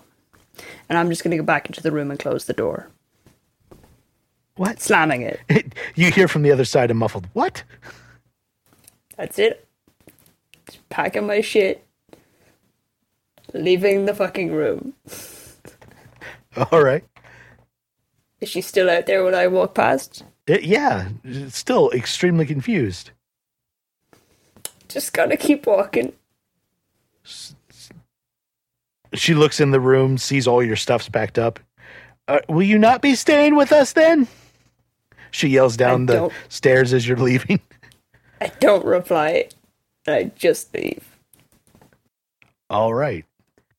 Tauri has exited Madame's chateau, walks out into the street, turns towards the market, and sees a face she recognizes. Having recently left the Fat Man's Feedbag, you see uh, Cornelius. You, you see Cornelius, Okay. or Deadeye, walking through the stall. Well, you would know my name is Cornelius. Yeah, I don't know that your name is Cornelius, do I? Yeah, you do. Oh, I do? You're probably the only one that does. Okay, sweet. So, how far away is he roughly? Um, it- th- there's a crowd between the two of you because of the market, but you know, close enough that you recognize him. And is he with anybody? Is he on his own? Does he look busy? That is a great question. Finn Warren, would you have accompanied him after having your meal and discussing stuff? Like, I would have just left on my own. If you came with me, I would, like, be, be like, turn you away, but, like, that's up to you. I'll, I'll go with your choice here, so you're alone this time then. Right. It would Alright. just be. We will circle back with uh, what Finn Warren did in a little bit then. So, is he doing anything specifically? Cornelius, is he looking for anybody? Is he. Probably just posing. I'm just looking around, really. I don't, look- I don't look like I'm looking at anybody. Just sort of looking at the stalls, see what there is. Yeah, so I'd walk over to him. Just sort of casually. Just bustle through the crowd and sort of nod at him as I'm approaching him. Why Are you approaching him from his left or his right? Uh, that would depend on which building is which number. Furtive. Uh, you are walking out of 28 and heading down into 35. Yeah, that's where I was. Then I went to you and turn to you and say, Tony, it's been a while. Indeed, it has, Cornelius. Have you ever been to Sandpoint before? Oh, once before. Many years ago. It's a miserable place, but I love it. Mm, I haven't seen you around in a while. I've been doing things. Things are very good. Who's? Where are you staying? Well, I, yesterday arrived, uh, well, if I arrived today, right, earlier. Yeah. Uh, yeah, you just arrived a few hours ago. So far, I haven't found a place. The hagfish inn seem to be full. Yes, the festival seems to be taking all the good places, even the bad places. Uh, uh, is there a sign towards the hagfish around? Uh, the hagfish is over at 33. Yeah, you, you, you probably see it. Yeah, so I would point to that as well. Yep, there's. I haven't found a place yet. Have you? Of sorts. Of sorts. Yes, well, I was uh, going to get some uh, lunch. Did you want to join me? It's been a few hours to eaten. Sure. Excellent. And uh, I would uh, start walking towards the hagfish again. All right. Finwarren, when you left, which way would you have turned since you were not accompanying Deadeye? Uh, let's see. Where was the fat man? 42. Okay. I would probably go up Salmon Street to the left and up to Market Street. Okay. Uh, back to the Rusty Dragon. Yeah, I think I would go back there. Okay. Uh, that's 37, right at the end of Salmon Street. Yep. And I think uh, do, uh can you can you sleep there in the Rusty Dragon? Yeah. It's an inn. I'd probably uh, want to grab a room and uh, take a nap. Okay. Uh, when you go in to reserve a room, there are no vacancies. Ah, of course. All right, so I asked the innkeep if he knows, or she knows, any places that could have any vacancies at all. Uh, she doesn't. Other than going and trying at the White Deer, she doesn't think anywhere will have any vacancies. Okay. I thank the innkeeper and I, I decide to move to the White Deer and see if I have any luck, luck at all. All right. Uh, the White Deer is number three. Was anyone else heading to the White Deer? I forget. Yes, Marcus was. Okay. And Marana, w- were you just hanging out at the Rusty Dragon? What were you doing? Uh, she had left. I didn't really have any place in mind for her to go right now. Um, I guess she could end up there. The only other place I could think that she might have gone would be to go visit her, uh, her her friend in town and uh, see if he had heard anything about this farmer. Okay. Uh, let's go with the friend then, and remind me who that is in a moment. All right. All right. Uh, Marcus and Finwarren, uh, you both arrive around the church area, the, the square in front of the new church, at about the same time, kind of from different directions as you're wandering through town. And realize fairly quickly, after greeting each other for a second time, that you're headed in about the same direction, uh, up towards the White Deer. Ah, I see we meet again. You also looking for accommodation? I thought you had somewhere. Yeah, I did sleep at the Rusty Dragon, but uh, now when I went back, it's completely full. And uh, I asked the innkeep if they knew uh, anywhere you, you could stay, and they only had the White Deer to recommend to try at least. Yes, the same. Well, shall we see if they have? And then, uh, given the scarcity of rooms, if they have one, I don't know, maybe we could share it? I mean, if it's if it's really sparse, I could, yeah, we could do that. Uh, I don't mind. Well, other, other than that, my other plan is find somewhere to sleep outside of town, which wouldn't be my first choice. It wouldn't be my first choice either, but if worst comes to worst, uh, that's what we have to do. Well, let's see what fate holds for us. Shall we? Yep, after you. All right. Uh, you enter the White Deer. You walk by the pair of wooden deer outside, and you enter to this brand new, what seems like building, uh, three stories tall, a stone first floor and wooden upper floors, dozens of large rooms that each look to accommodate two to three guests easily. A somber, quiet Shoanti man named Garridan approaches you. Uh, he introduces himself as Garrett. Ah, guests. Ah, it's welcome. How busy is it in here compared to the other places? This building is almost empty.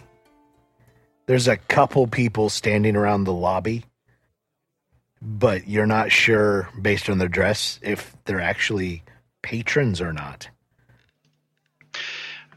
Yes, I believe both of us were hoping you might have rooms free. Room? Uh, yeah, yeah. I I have a room. Just just the one. You mean you have one room, or are you asking if we only want one? Y- Yeah, just you just want one room, correct?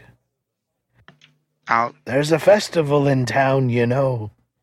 Yes, we heard that. And I'll glance at Fenwaren.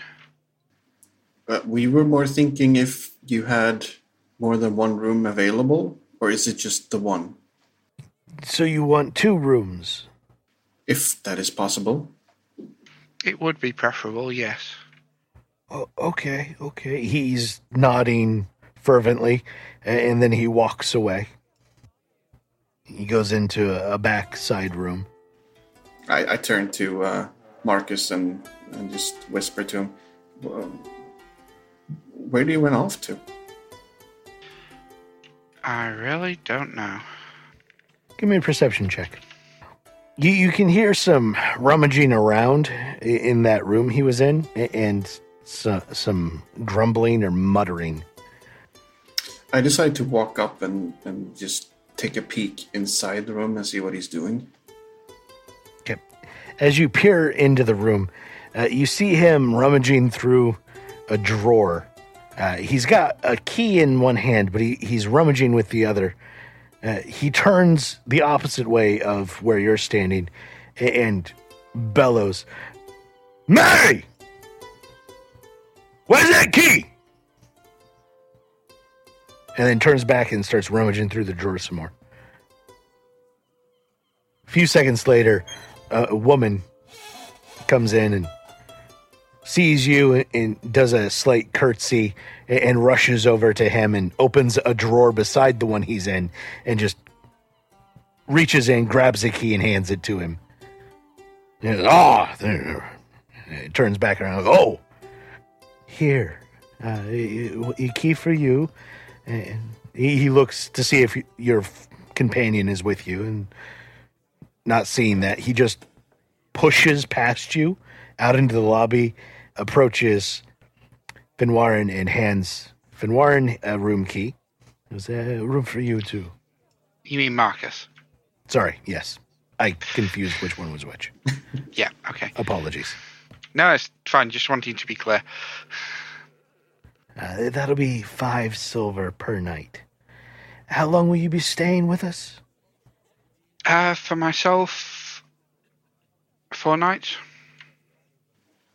Same for me. That'll be 20 silver each. That's two gold, right? He nods. Yes, I'll hand over two gold coins. Yeah, I do the same. Thank you. E- enjoy your rooms. He tucks the gold away and then turns and walks off. Well, looking at the key, is it actually labelled with a room number or anything? It is not. I guess we're meant to find out which room it is by trial and error then? Uh, I, I think maybe I'll ask him uh, if he could direct us to which rooms the, uh, these go to. When you make your request, he, he looks at you with, with like this stern frown. It, it looks over at one of the people standing in the hall and snaps his finger and points back at you guys. And one of them rushes over. He's like, "Oh, uh, apologies. Uh, how, how might we help you?" Uh, I would very much like to know uh, what rooms we got. Yes, it would be helpful holding the key up. uh, they look at the key and goes, "Oh, uh, this is uh, room two on the second floor, a- and uh, this is room four on the second floor. Thank you. Thank you. Do you have any luggage we need to carry? No, that's all right. I just have my backpack. Likewise. Thank you. Can we carry that for you? No, that's all right. I'll I'll carry it myself. I- anything we can do for you at all? Not right now for me, but thank you for the offer. I will bear that in mind. Certainly. Uh, dinner will be served in about three hours. Uh, please enjoy your accommodations and feel free to let us know if you need anything, anything at all. Thank you for that, good sir. Yes, thank you. They, they bow like two, three times each. I uh, walk towards my room and unlock the door. Okay.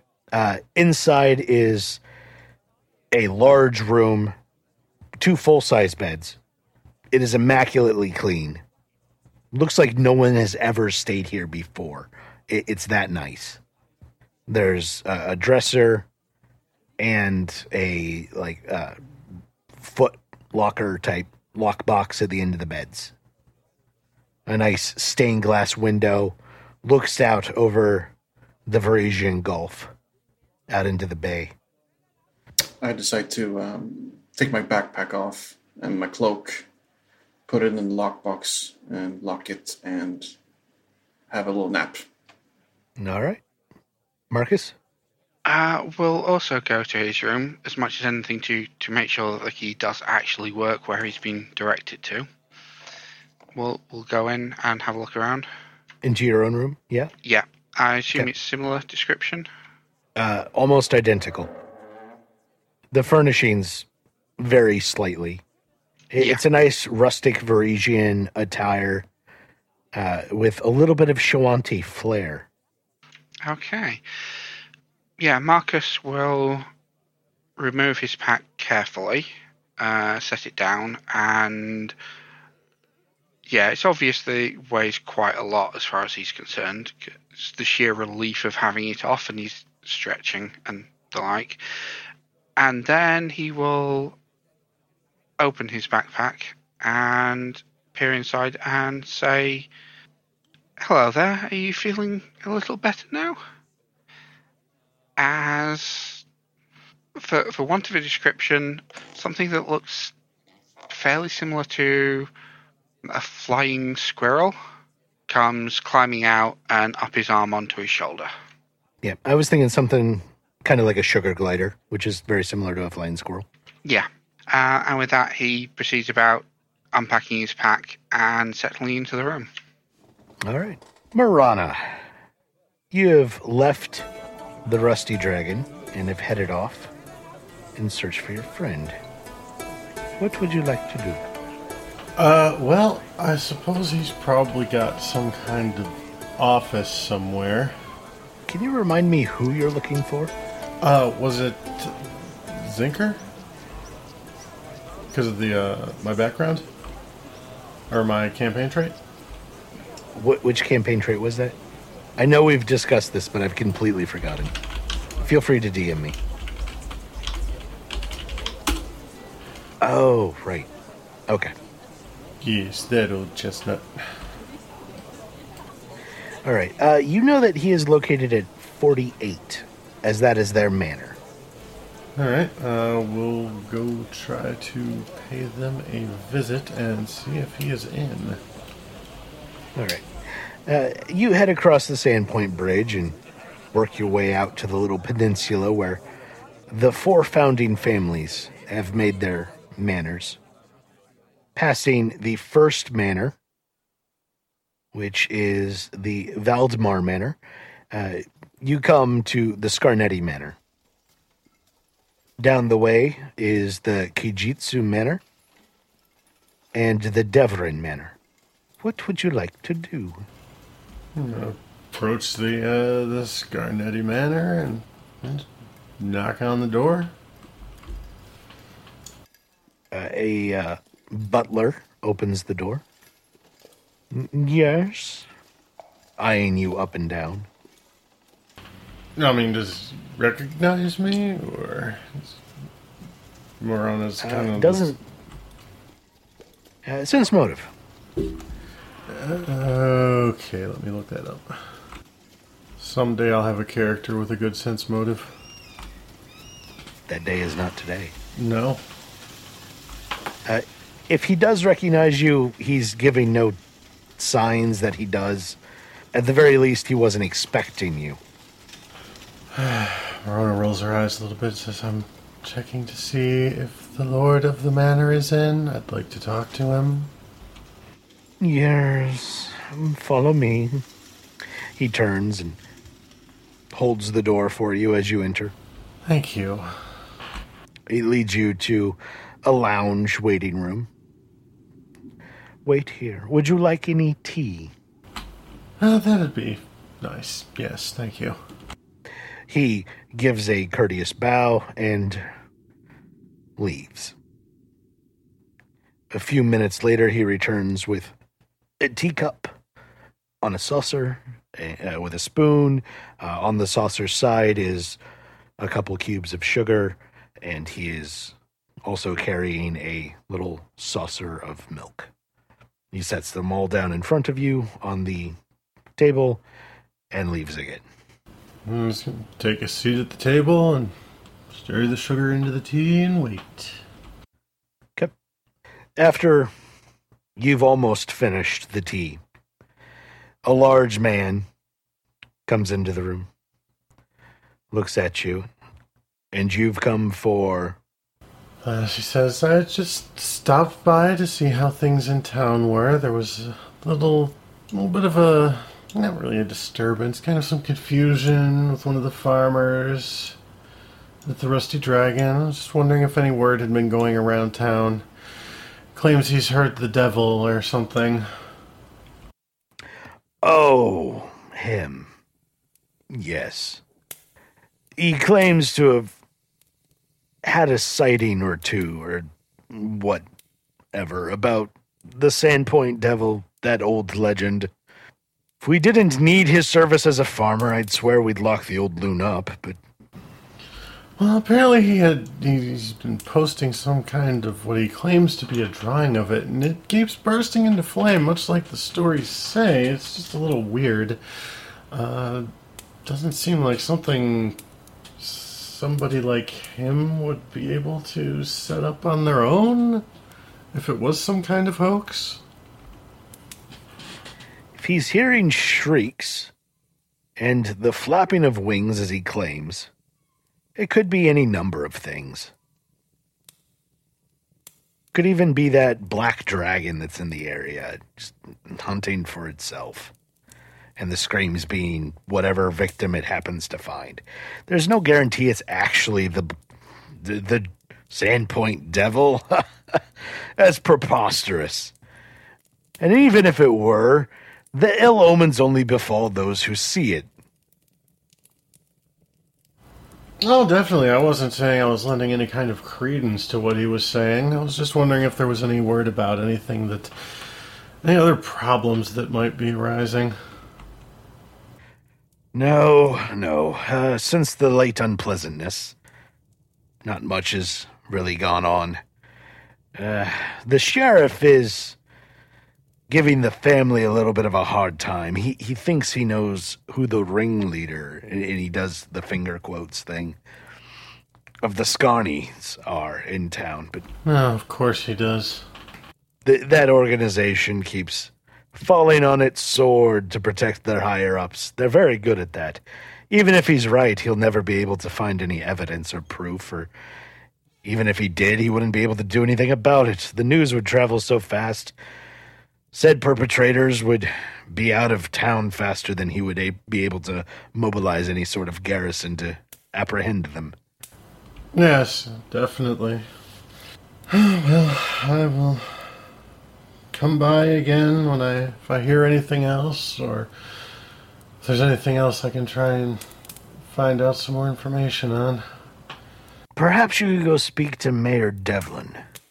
We've been trying to purchase a parcel of land out by the sanitarium, uh, a little patch of wood that would be really good to log. But when we went and scouted it, the price was very cheap. The wood seemed infested with spiders.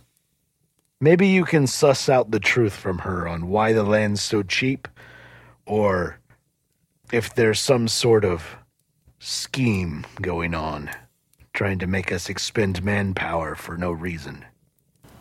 I will definitely look into that. That is strange. And then I guess I'll see how the festival is shaping up. Always strange things that happen around these. If it's in your ability to make sure things happen, please do make sure the festival is not interrupted by any unpleasantness planned by anyone. I would always endeavor to make sure things go off without a hitch. He doesn't even crack a smile. He just looks at you with, with like this sullen face. Like, really? She just looks back at him with that wide eyed look of innocence. Huh. Anyway, this festival has brought in a lot of business to town. It's a good thing. We want this trend to keep going on. Don't jeopardize it.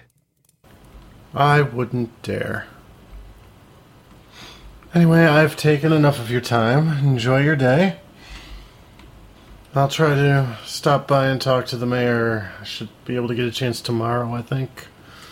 Don't know how much longer she'd be taking visitors this afternoon. It's a small town. You might be able to catch her in any one of the eateries later tonight. That is a fair point. I'll ask around. Take care. You as well. He stands and sees you out. The butler follows you to the door, leads you out, and then closes the door behind you without a word. All right. Guess I'll start checking some of the restaurants. See if anyone has seen the mayor about then. Uh, it is rumored that the mayor will be dining with the uh, Kaijitsu family tonight. Kaijitsu is the Rusty Dragon? Or is that uh, private residence? Private re- residence. Okay. I couldn't remember the uh, Rusty Dragon owner's name. Uh, it is Kaijitsu. Oh. But number 50 on the map is the Devlin Manor. Number 49 is the Kaijitsu Manor. I mean, I guess after walking all the way back to town and going to all these different places to get that information, she'll walk all the way back to the Kaijitsu Manor. Are you knocking on the door? Sure. Okay. When you knock on the door, a, a maid, a halfling maid, opens the door. Uh, who are you? Oh, good day, my dear. I am Morona Mallory. I uh, had heard the mayor was taking dinner here today. Uh, There was a slight bit of pressing business I was hoping to get some information on. Um, I was wondering if I'd have a chance to speak with her. No. And she closes the door.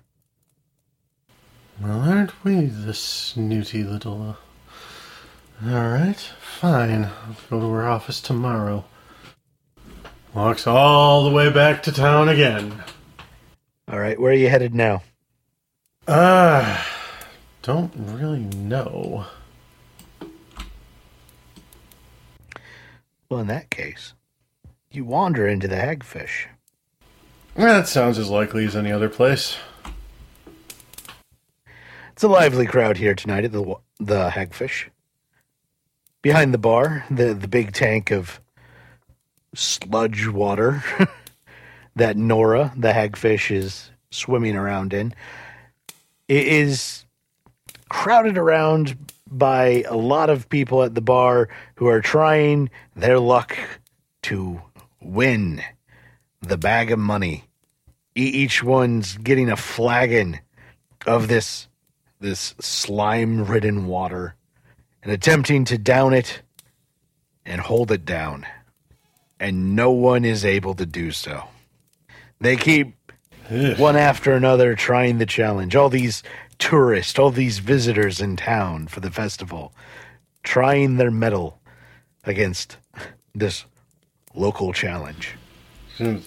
Take a seat out of the splash zone and watch for a while in amused disgust. Okay. Uh, Deadeye and Tauri are both here as well. You're not watching the festivities ne- necessarily, but it's definitely going on and you are aware of it.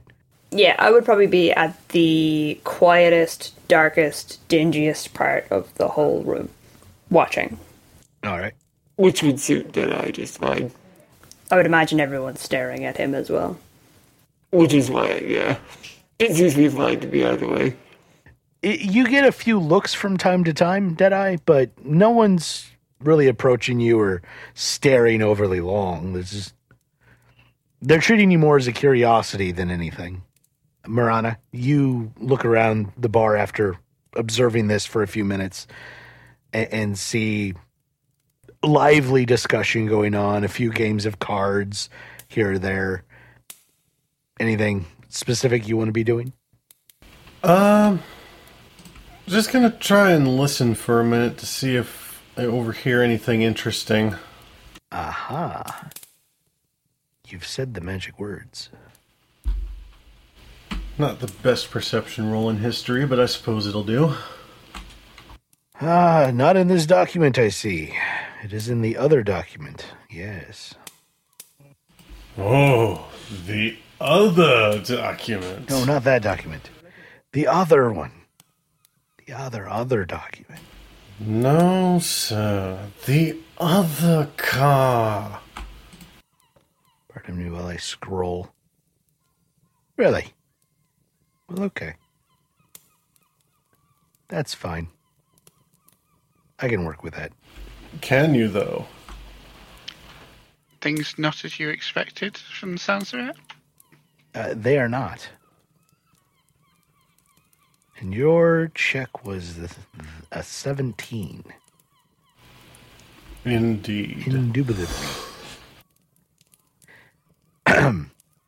You're overhearing some talk from a few locals a- at a nearby table uh, discussing Ameiko Kaijitsu and the Kaijitsu family's f- falling out and speculating on what adventure life she had that only saw her adventuring for a year, coming back alone without her party that she left with, but with enough riches to buy the rusty dragon, fix it up, and start running it, which caused the estrangement from her family.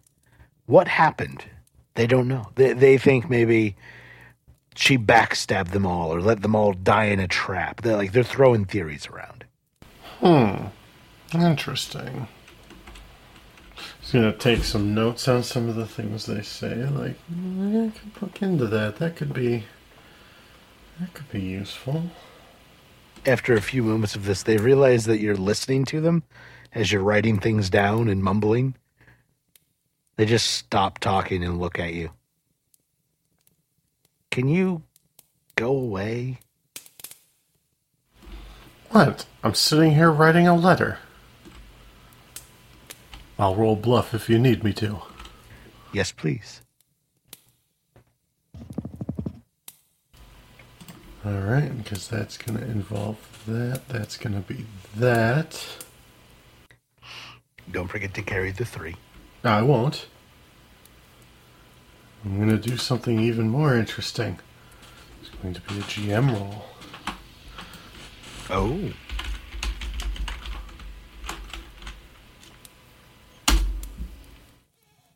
All right. Can't even write a letter in peace. They go back to their discussion. Uh, they've changed topics now. You will need another perception to listen in again, or you can move on and leave them be. What would you like to do? Hmm. That is a tempting decision. Let's push the luck and let it ride.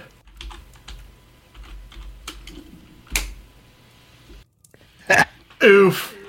Net 20. Just one.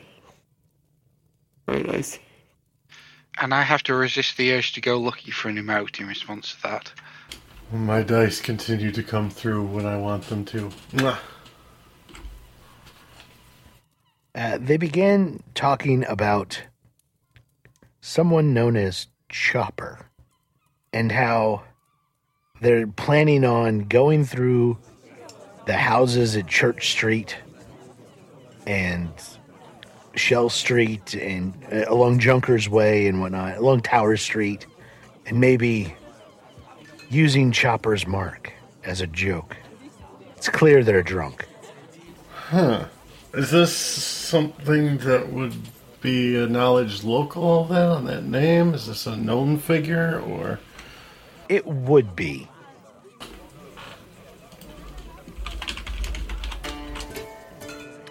Well, a 20 result will get you some sort of answer. I don't know if you're going to like it. What specifically are you wanting to know about? Chopper or Chopper's mark?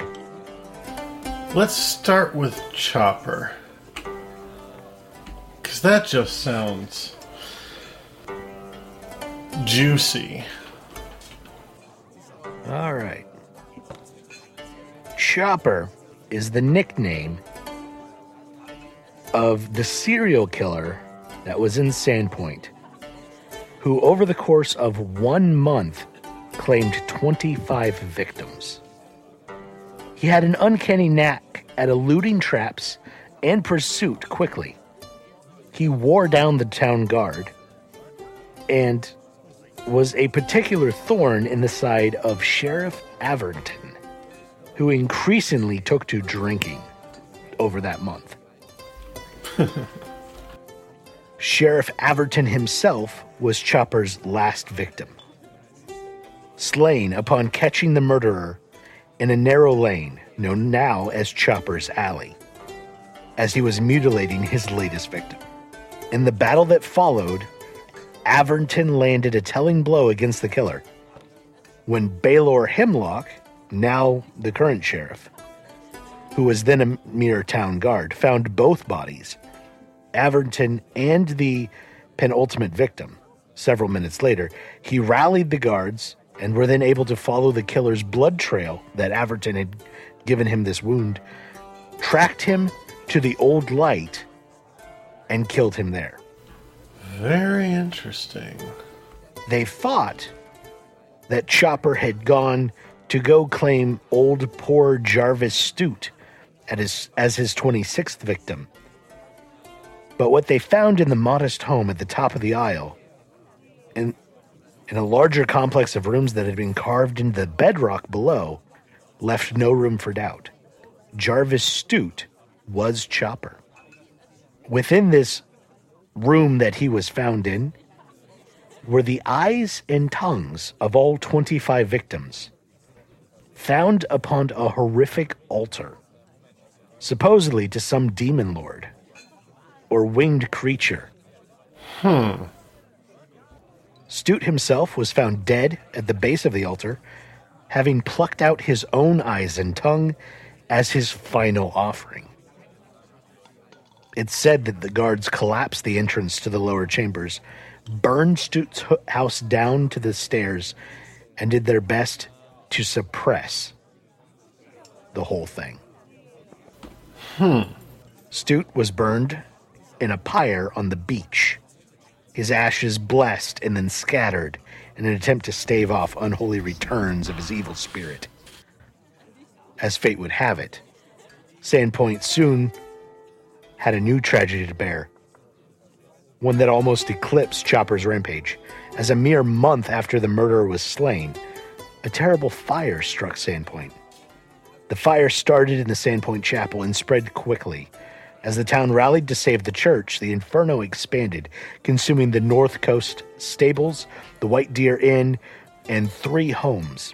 In the end, the church burnt to the ground, leaving the town's beloved priest, Ezrican Tobyn, and his beautiful adopted daughter, Nualia, dead.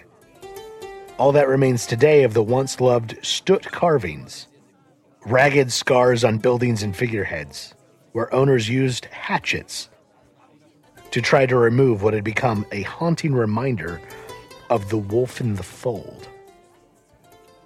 The homes and businesses that were ravaged by the fire have been reconstructed, and the Sandpoint Chapel has finally been rebuilt. The dedication ceremony, the Swallowtail Festival, is going to be the consecration of this new chapel. And many in the town are hoping that it will let them put the late unpleasantness behind them. Mor- Morana looks at the uh, the doll. She'd sit on the table and low voice kind of says, "You know, someone's always trying to take chances roll and people's lives away from that. It's ridiculous, really." All right. Hmm. What to do with that information? Um, out of character, would it be a separate knowledge local for the mark? It would be. Sad. All right. Uh, you know of a thing called Strut's Mark? The thing that many in town that have had it put on their buildings because it was unknowingly linked to Chopper, they have tried to remove or deface. Stoot had a habit of carving various birds into the sides of buildings. At one point in time, it was considered like a badge of honor to have a bit of his street art. But then when the truth became known, eh, it, it was not. Huh. How many of these drunk fools are there? Three. Alright, this could go amazingly or terribly. Well, what the hell? Let's try it.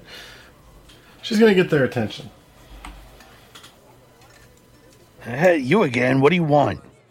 Oh, just just a moment of your time. Um might I suggest something to you?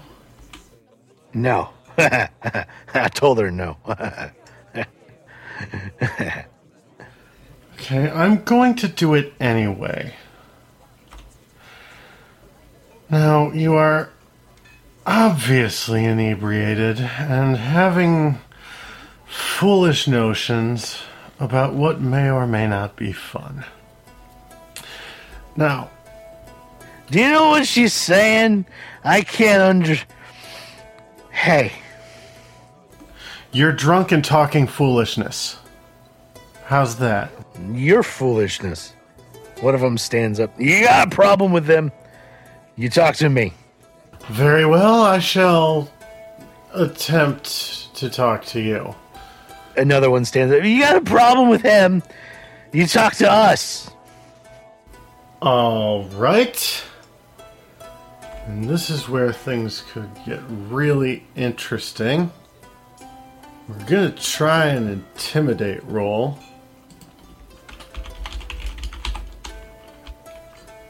She's gonna say, Would you sit down and listen for a moment? They both stagger back into their seats, speechless. Now then, now that I have your attention, Uh, this also gathers the attention of the tables around you, uh, which includes uh, Deadeye and Tauri. Uh, someone is making a scene. There was almost a bar fight. It didn't happen. You're intrigued. Now then, might I infer that somewhere within your mind, I guess would be the word, maybe? I don't know. Somewhere within you lies some form of pride in your town. What of it? Well, Another one's like, nah. The other one's kind of being sheepish. okay. Well, even if there isn't, this town is where you live. The worse this town does, the less livelihood you have, the less money you make, the less you can drown the events of what passes for your life in this tavern. Has that point been made clear? She's mean. Shh. she's saying stuff. Now, I present this thought to you. With everything that this town has been through, with this festival trying to bring life back to it, prosperity back to it, doing things that would upset the populace and cause issues with that prosperity being brought back, would essentially cause harm to yourself by denying you the money that you can use to drown said sorrows here. What's she talking about? Shh. I don't know. I'm talking about your foolhardy idea. Dragging up the memories of the events that have happened in this town. Someone went against what chance had in store for people's lives, and we know we saw what the effects you, of that were. You, you, you, you, you sound like a Scarnetti. I am a Mallory. I have the best interests of the town in mind. You're not even Varisian, are you? Pride in where you're from has nothing to do with where someone else is from. Man, forget you. Screw Scarnetti and get out of here. I'm going nowhere. Just, just ignore her and maybe she'll leave us alone. I may leave you alone. But chance has its own way of handling things. I only urge you not to. Maybe, maybe up. chances, maybe chance will see me handle you, eh? He, he winks. Chance reports a 0% probability on that. Hey, you never know until you try. Come on, let's try. I would sooner copulate with the hagfish. Hey, hey, it, boss. You, hagfish challenge, special order.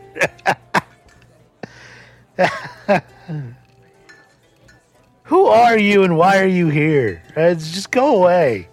I am here because chance brought me here. It's already proven that I can talk and think circles around you in my sleep.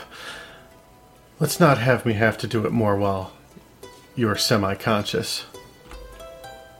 Jargie is coming over after being called boss by these lunatics. I mean, these drunk fellows, these nice chaps, his patrons. um, something about Hagfish Challenge. Which one is it? You? You? All three of them. Should I roll bluff on that? Yeah.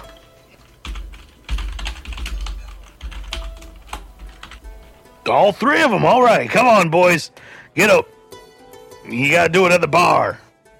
He, he takes them all the way to drink hagfish. They're deep enough in their cups, none of them pass. They all throw up everywhere on themselves, on each other. It's quite a mess. Morana leans back in her chair and says, once again, chance wins. they are taken out the dock and tossed into the harbor to clean off. She makes a note that she's going to have to keep an eye out for them doing stupid things.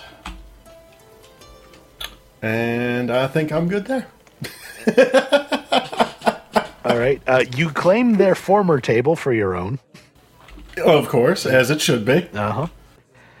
No one comes near you from the general populace unless our other players here would like to join you after seeing this display. And she sits back with a glass of wine. I mean, I would absolutely not be joining him after that. It's a bit public and a bit messy for my character.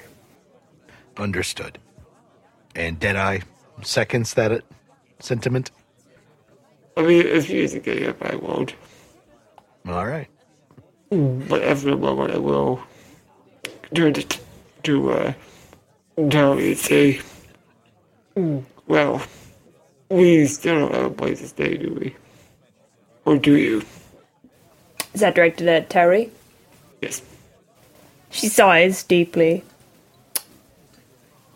I might have a place you could stay. That would be nice. Um, no, it, it, it's not nice at all. Uh, you sure? I mean, it's a pretty nasty places. No, I'm not sure about it at all. it's horrific. At, at this, she would have like a bowl of like fish soup, and she would just knock the rest of it back. All right. And I would assume we head for Madame Creepy's house. Oh, you're headed back there. Oh hell yeah, dude! It's free. It's free. It's free. It's free real estate. Free real estate. All right. It's probably dark enough now as well, isn't it? It's evening It- time. It's definitely getting towards evening. Uh, streetlights are starting to be lit by a a town runner going around, lighting each lantern. Yeah, so it's probably gonna get pretty wild with the festival and stuff. So I'd definitely go back to the old, uh, the haunted manor of death Okay. to sleep soundly. Okay. It's not that bad. I mean, were you playing ball with a child? I don't think so.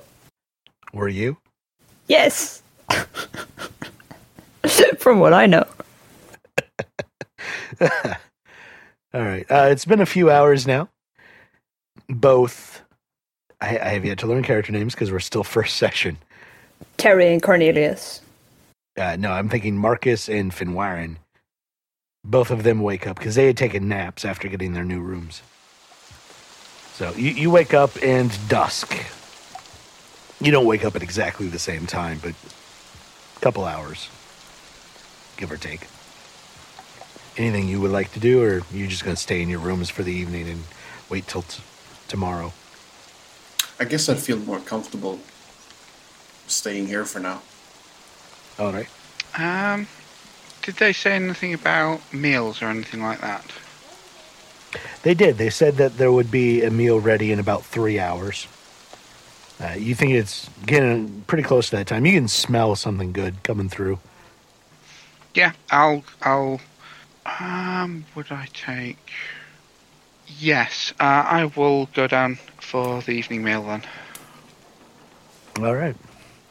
Greeting you as you descend the stairs are uh, the twins that were trying to help you carry your luggage. Oh, good gentlemen, thank you for joining us for dinner. Uh, come this way. And they take you to a long table. Have you ever been to a German beer hall? No, I don't think so. All right. They're essentially just halls with long, long tables, bench seating on both sides, and that like fills the hall. So they, they're taking okay. you to this style of seating. You are the only one here. Right, okay. I will find a seat somewhere. They- They're kind of on each side of you, gesturing to a spot that's like in the middle of this giant table. Okay, I'll follow their directions, looking slightly baffled and obviously looking around the room as if shouldn't there be more people here kind of thing. All right. Uh, from one side, what would you like to drink, sir? And from the other side, would would you like a menu? Yes to the menu. Uh, for the drinks, what do you have? Oh, uh, we have anything you could want. Surely, we have. You name it. Someone get me a list of our drinks.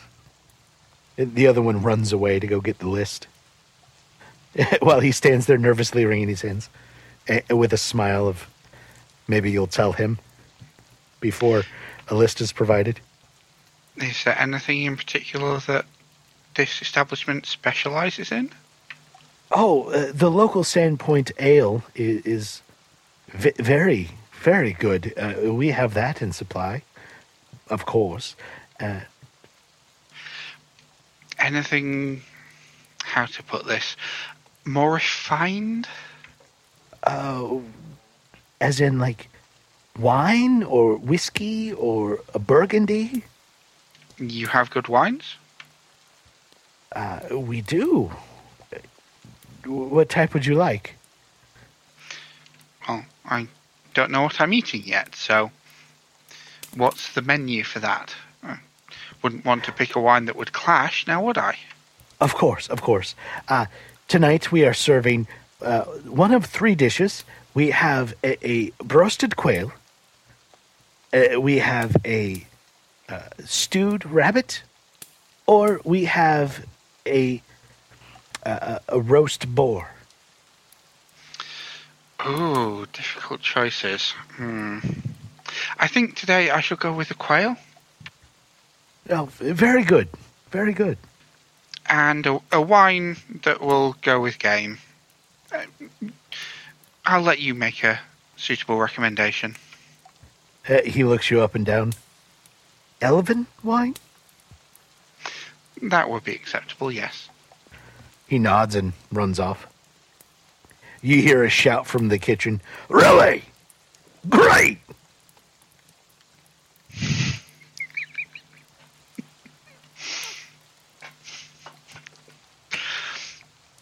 Uh, the other one runs back with a drink menu and seeing that his brother has vanished, turns around and runs away again. After about 10 minutes, your meal is served to you. Uh, an exquisite dish of quail, uh, eggs, uh, quail eggs poached alongside on top of toast with a hollandaise sauce. It's very nice. Okay. Yeah, he'll. They bring you a full bottle of elvish wine. Open it and pour you a glass and leave the bottle next to you. Yeah, he'll obviously appreciate the, the food and and toast the the service with wine. And yeah, he's obviously enjoying his meal. Okay. After your meal is complete, they they come and present you with a, a bill, nicely written out. Uh, it, it says "Elvish wine, ten gold." He'll nod to himself and pull out the ten gold. All right. They take your money happily. Hey, It's what you get when you order expensive things. This is true.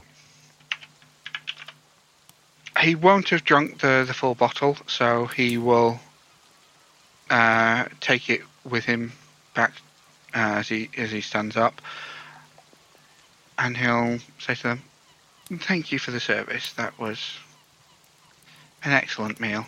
My compliments to the chef. Thank you, and please spread the word. I will. Good evening." With that, he will head back to his room, drop off the, the bottle of wine, um, pick up his little pet, and head out into the town. Okay. Anywhere specific you're headed? Uh, looking at the map, there are a bunch of sort of like cliffs to the edge of town, so he'll he'll head towards those.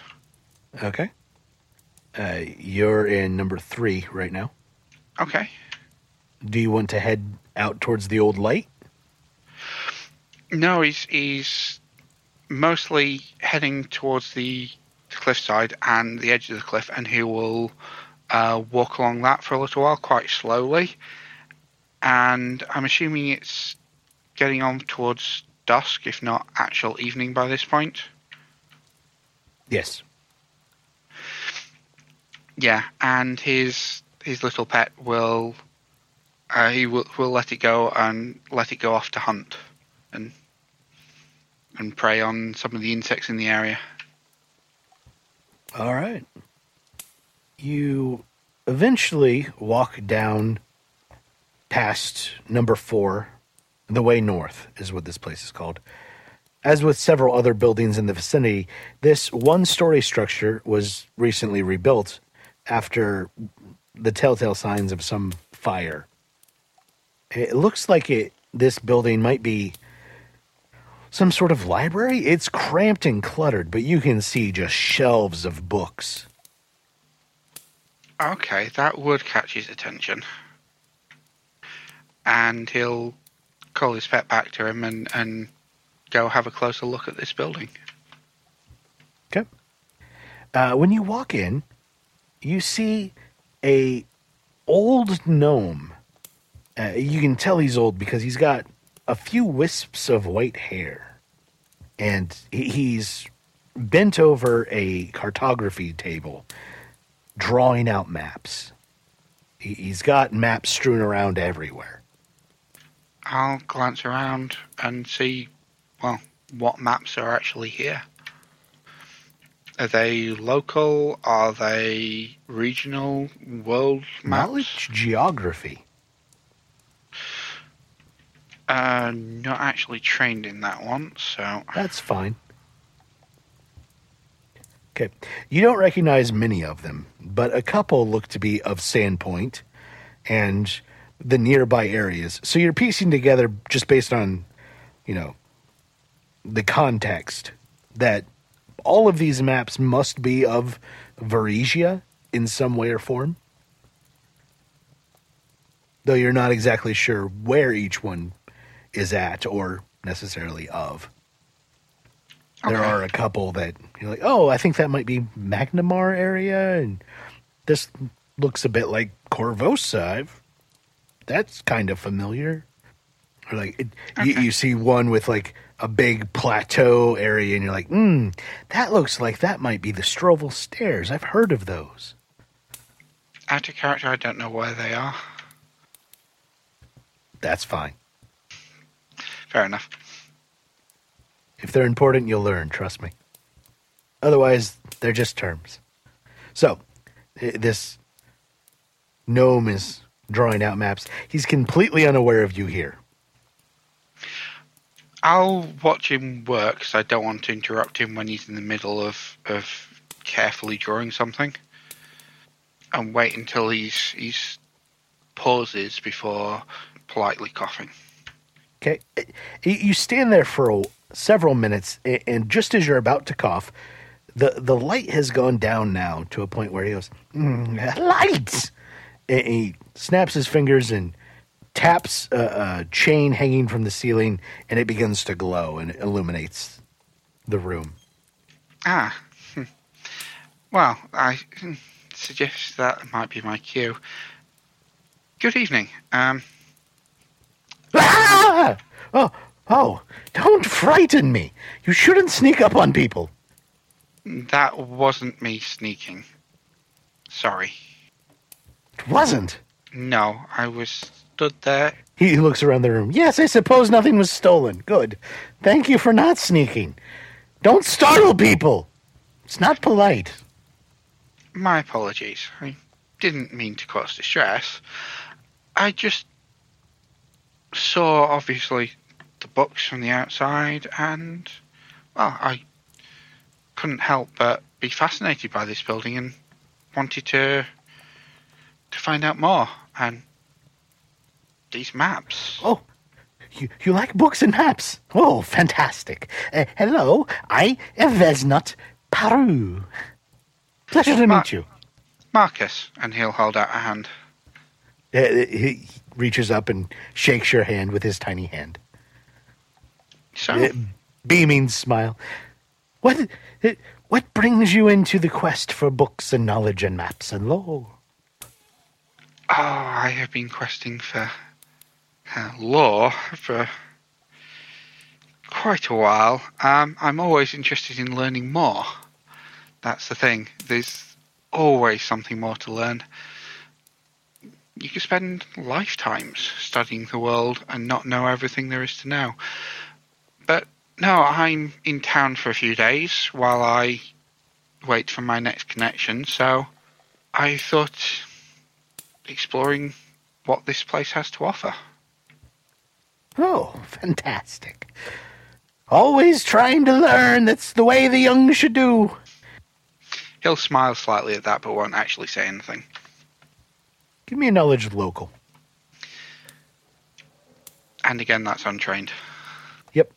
You're familiar enough with gnomes and how they work. You know that gnomes are immortal. They live based on whatever obsession compels them. Oh, right. And the fading if they start Yeah. losing that, yeah. The the bleaching uh, they go completely pale ghost white and their hair turns shock white when it's normally fantastical colors. Uh, the bleaching happens when they lose that excitement or that wonder or when they haven't received enough new stimulus to keep them going. If they keep rehashing the same stimulus they can cause that So, I take it, obviously, from the maps, you're something of a cartographer? Oh yes, I, mapping the local region and Varisia in general. It's it's fascinating. There's so much here, especially with all those ruins around. Such such unexplored lands. Interesting. Tell me more. I always like hearing about good ruins. Oh well, there's so many. Do you know that they say that the the Devil's Platter actually is some sort of cave network? I sent some people to go research it once, but they never returned. They also say that's where the Sandpoint Devil lives. I'm sure those things are unconnected. Hopefully so. This devil. Yes, someone else in town's been talking about that. I don't know. Hogwash! The, the Sandpoint Devil's not real. Oh? That story's centuries old. If such a creature existed, it would have died long ago. Ah, so it's not the descendant of the devil or something like that? Huh. Well, now you've sparked a thought. My pleasure to do so. Uh, these books, are they also on geography, or do you collect everything? Oh, no, this is my home. Oh, f- forgive me, I didn't realize it was a private. No, the actual library in town i- is is the the Curious Goblin. Really? Yes. It, it's got a big sign out front the shop with, with a wide-eyed goblin reading through an upside-down book. It's hilarious. It, the book's nearly as tall as him. It's fantastic. I painted it myself. It was hilarious. Oh, you did that. Okay. Yeah, yeah. Um, the bookshop. It, it, it's it's the obsession of Chask Haladan, a human but with a great obsession. I fully support him. I see. So, uh, which part of town is that? Uh, that would be number twenty-two on the map. He gives you directions to it, uh, a- and tries to sell you a map of Sandpoint in the process. Thank you, but I don't expect to be staying long enough to need such an item. Oh, it's just a simple guide map. It's just five gold. No, no big deal, right? If this were a place I were planning on staying, it might be useful, but alas, I might never return. I'm only in town for a few days, so Nah. You know where to find me if you change your mind. I do. Or if I perhaps want maps of the rest of the region. Also true. He taps the side of his nose. Anything in particular that you don't have? Or is it depending on. He- He, he shuffles through maps. I've got maps of Regia, of the Lost Coast, of the of the surrounding seas. Uh, I've got some some old maps from Nidal. He, he kind of winks and nudges you. It's, a fun place, that, eh? Yes. At least if you believe the stories that come out of there. Oh, you should. I was there once. It's terrible. I will take your word for it. Very well. Thank you for your time. It has been most illuminating. Has it? Is that is that a map pun? No. It was a good one. Mm, Well Uh-huh. then, Yeah. we'll we'll, we'll leave It it, at that then. Uh huh. Yes. Yeah. Ha ha ha. Farewell. Bye. Do come again. I assume you're running away from him almost. No, Okay. not quite. It's okay, interesting person kind of thing, but now I'm going somewhere else. In particular, head following the directions towards the library to see if it's still open or not. All right. Uh, you head down to the library. The Curious Goblin. The sign is just as he described it. Inside, the store is surprisingly complete. Almost all of the wares are extremely highly priced. And virtually no locals are in here. Everybody that is in this shop with you is dressed as an adventurer or some sort of out out of town, almost like lower nobility or merchant type attire. Yeah. Absolutely no peasant garb in here whatsoever. Okay. Most of the adventuring type aren't here buying books; they're selling them. And th- this elderly man behind the desk is ecstatically buying these books for what you think is exorbitant prices for just tomes. How exorbitant? The prices on the bookshelves for the ones that are for sale range anywhere from 50 to hundreds of gold. Okay, expensive books. Yeah. A And tome that he's buying at the moment, he's paying 75 gold for. Just for one small chapbook tome. Okay. Do I hear enough about the the dealings to have any idea of what's in the book, what topics it is? It's supposedly a Pathfinder journal. Ah, As you look around, you see another elderly gentleman uh, sitting in one of the large overstuffed chairs, reading one of the books from the shelves.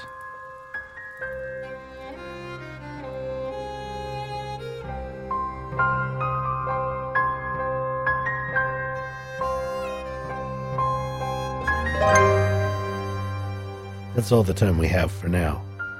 To learn more about the show, the cast, etc., head over to wayward-expeditions.com.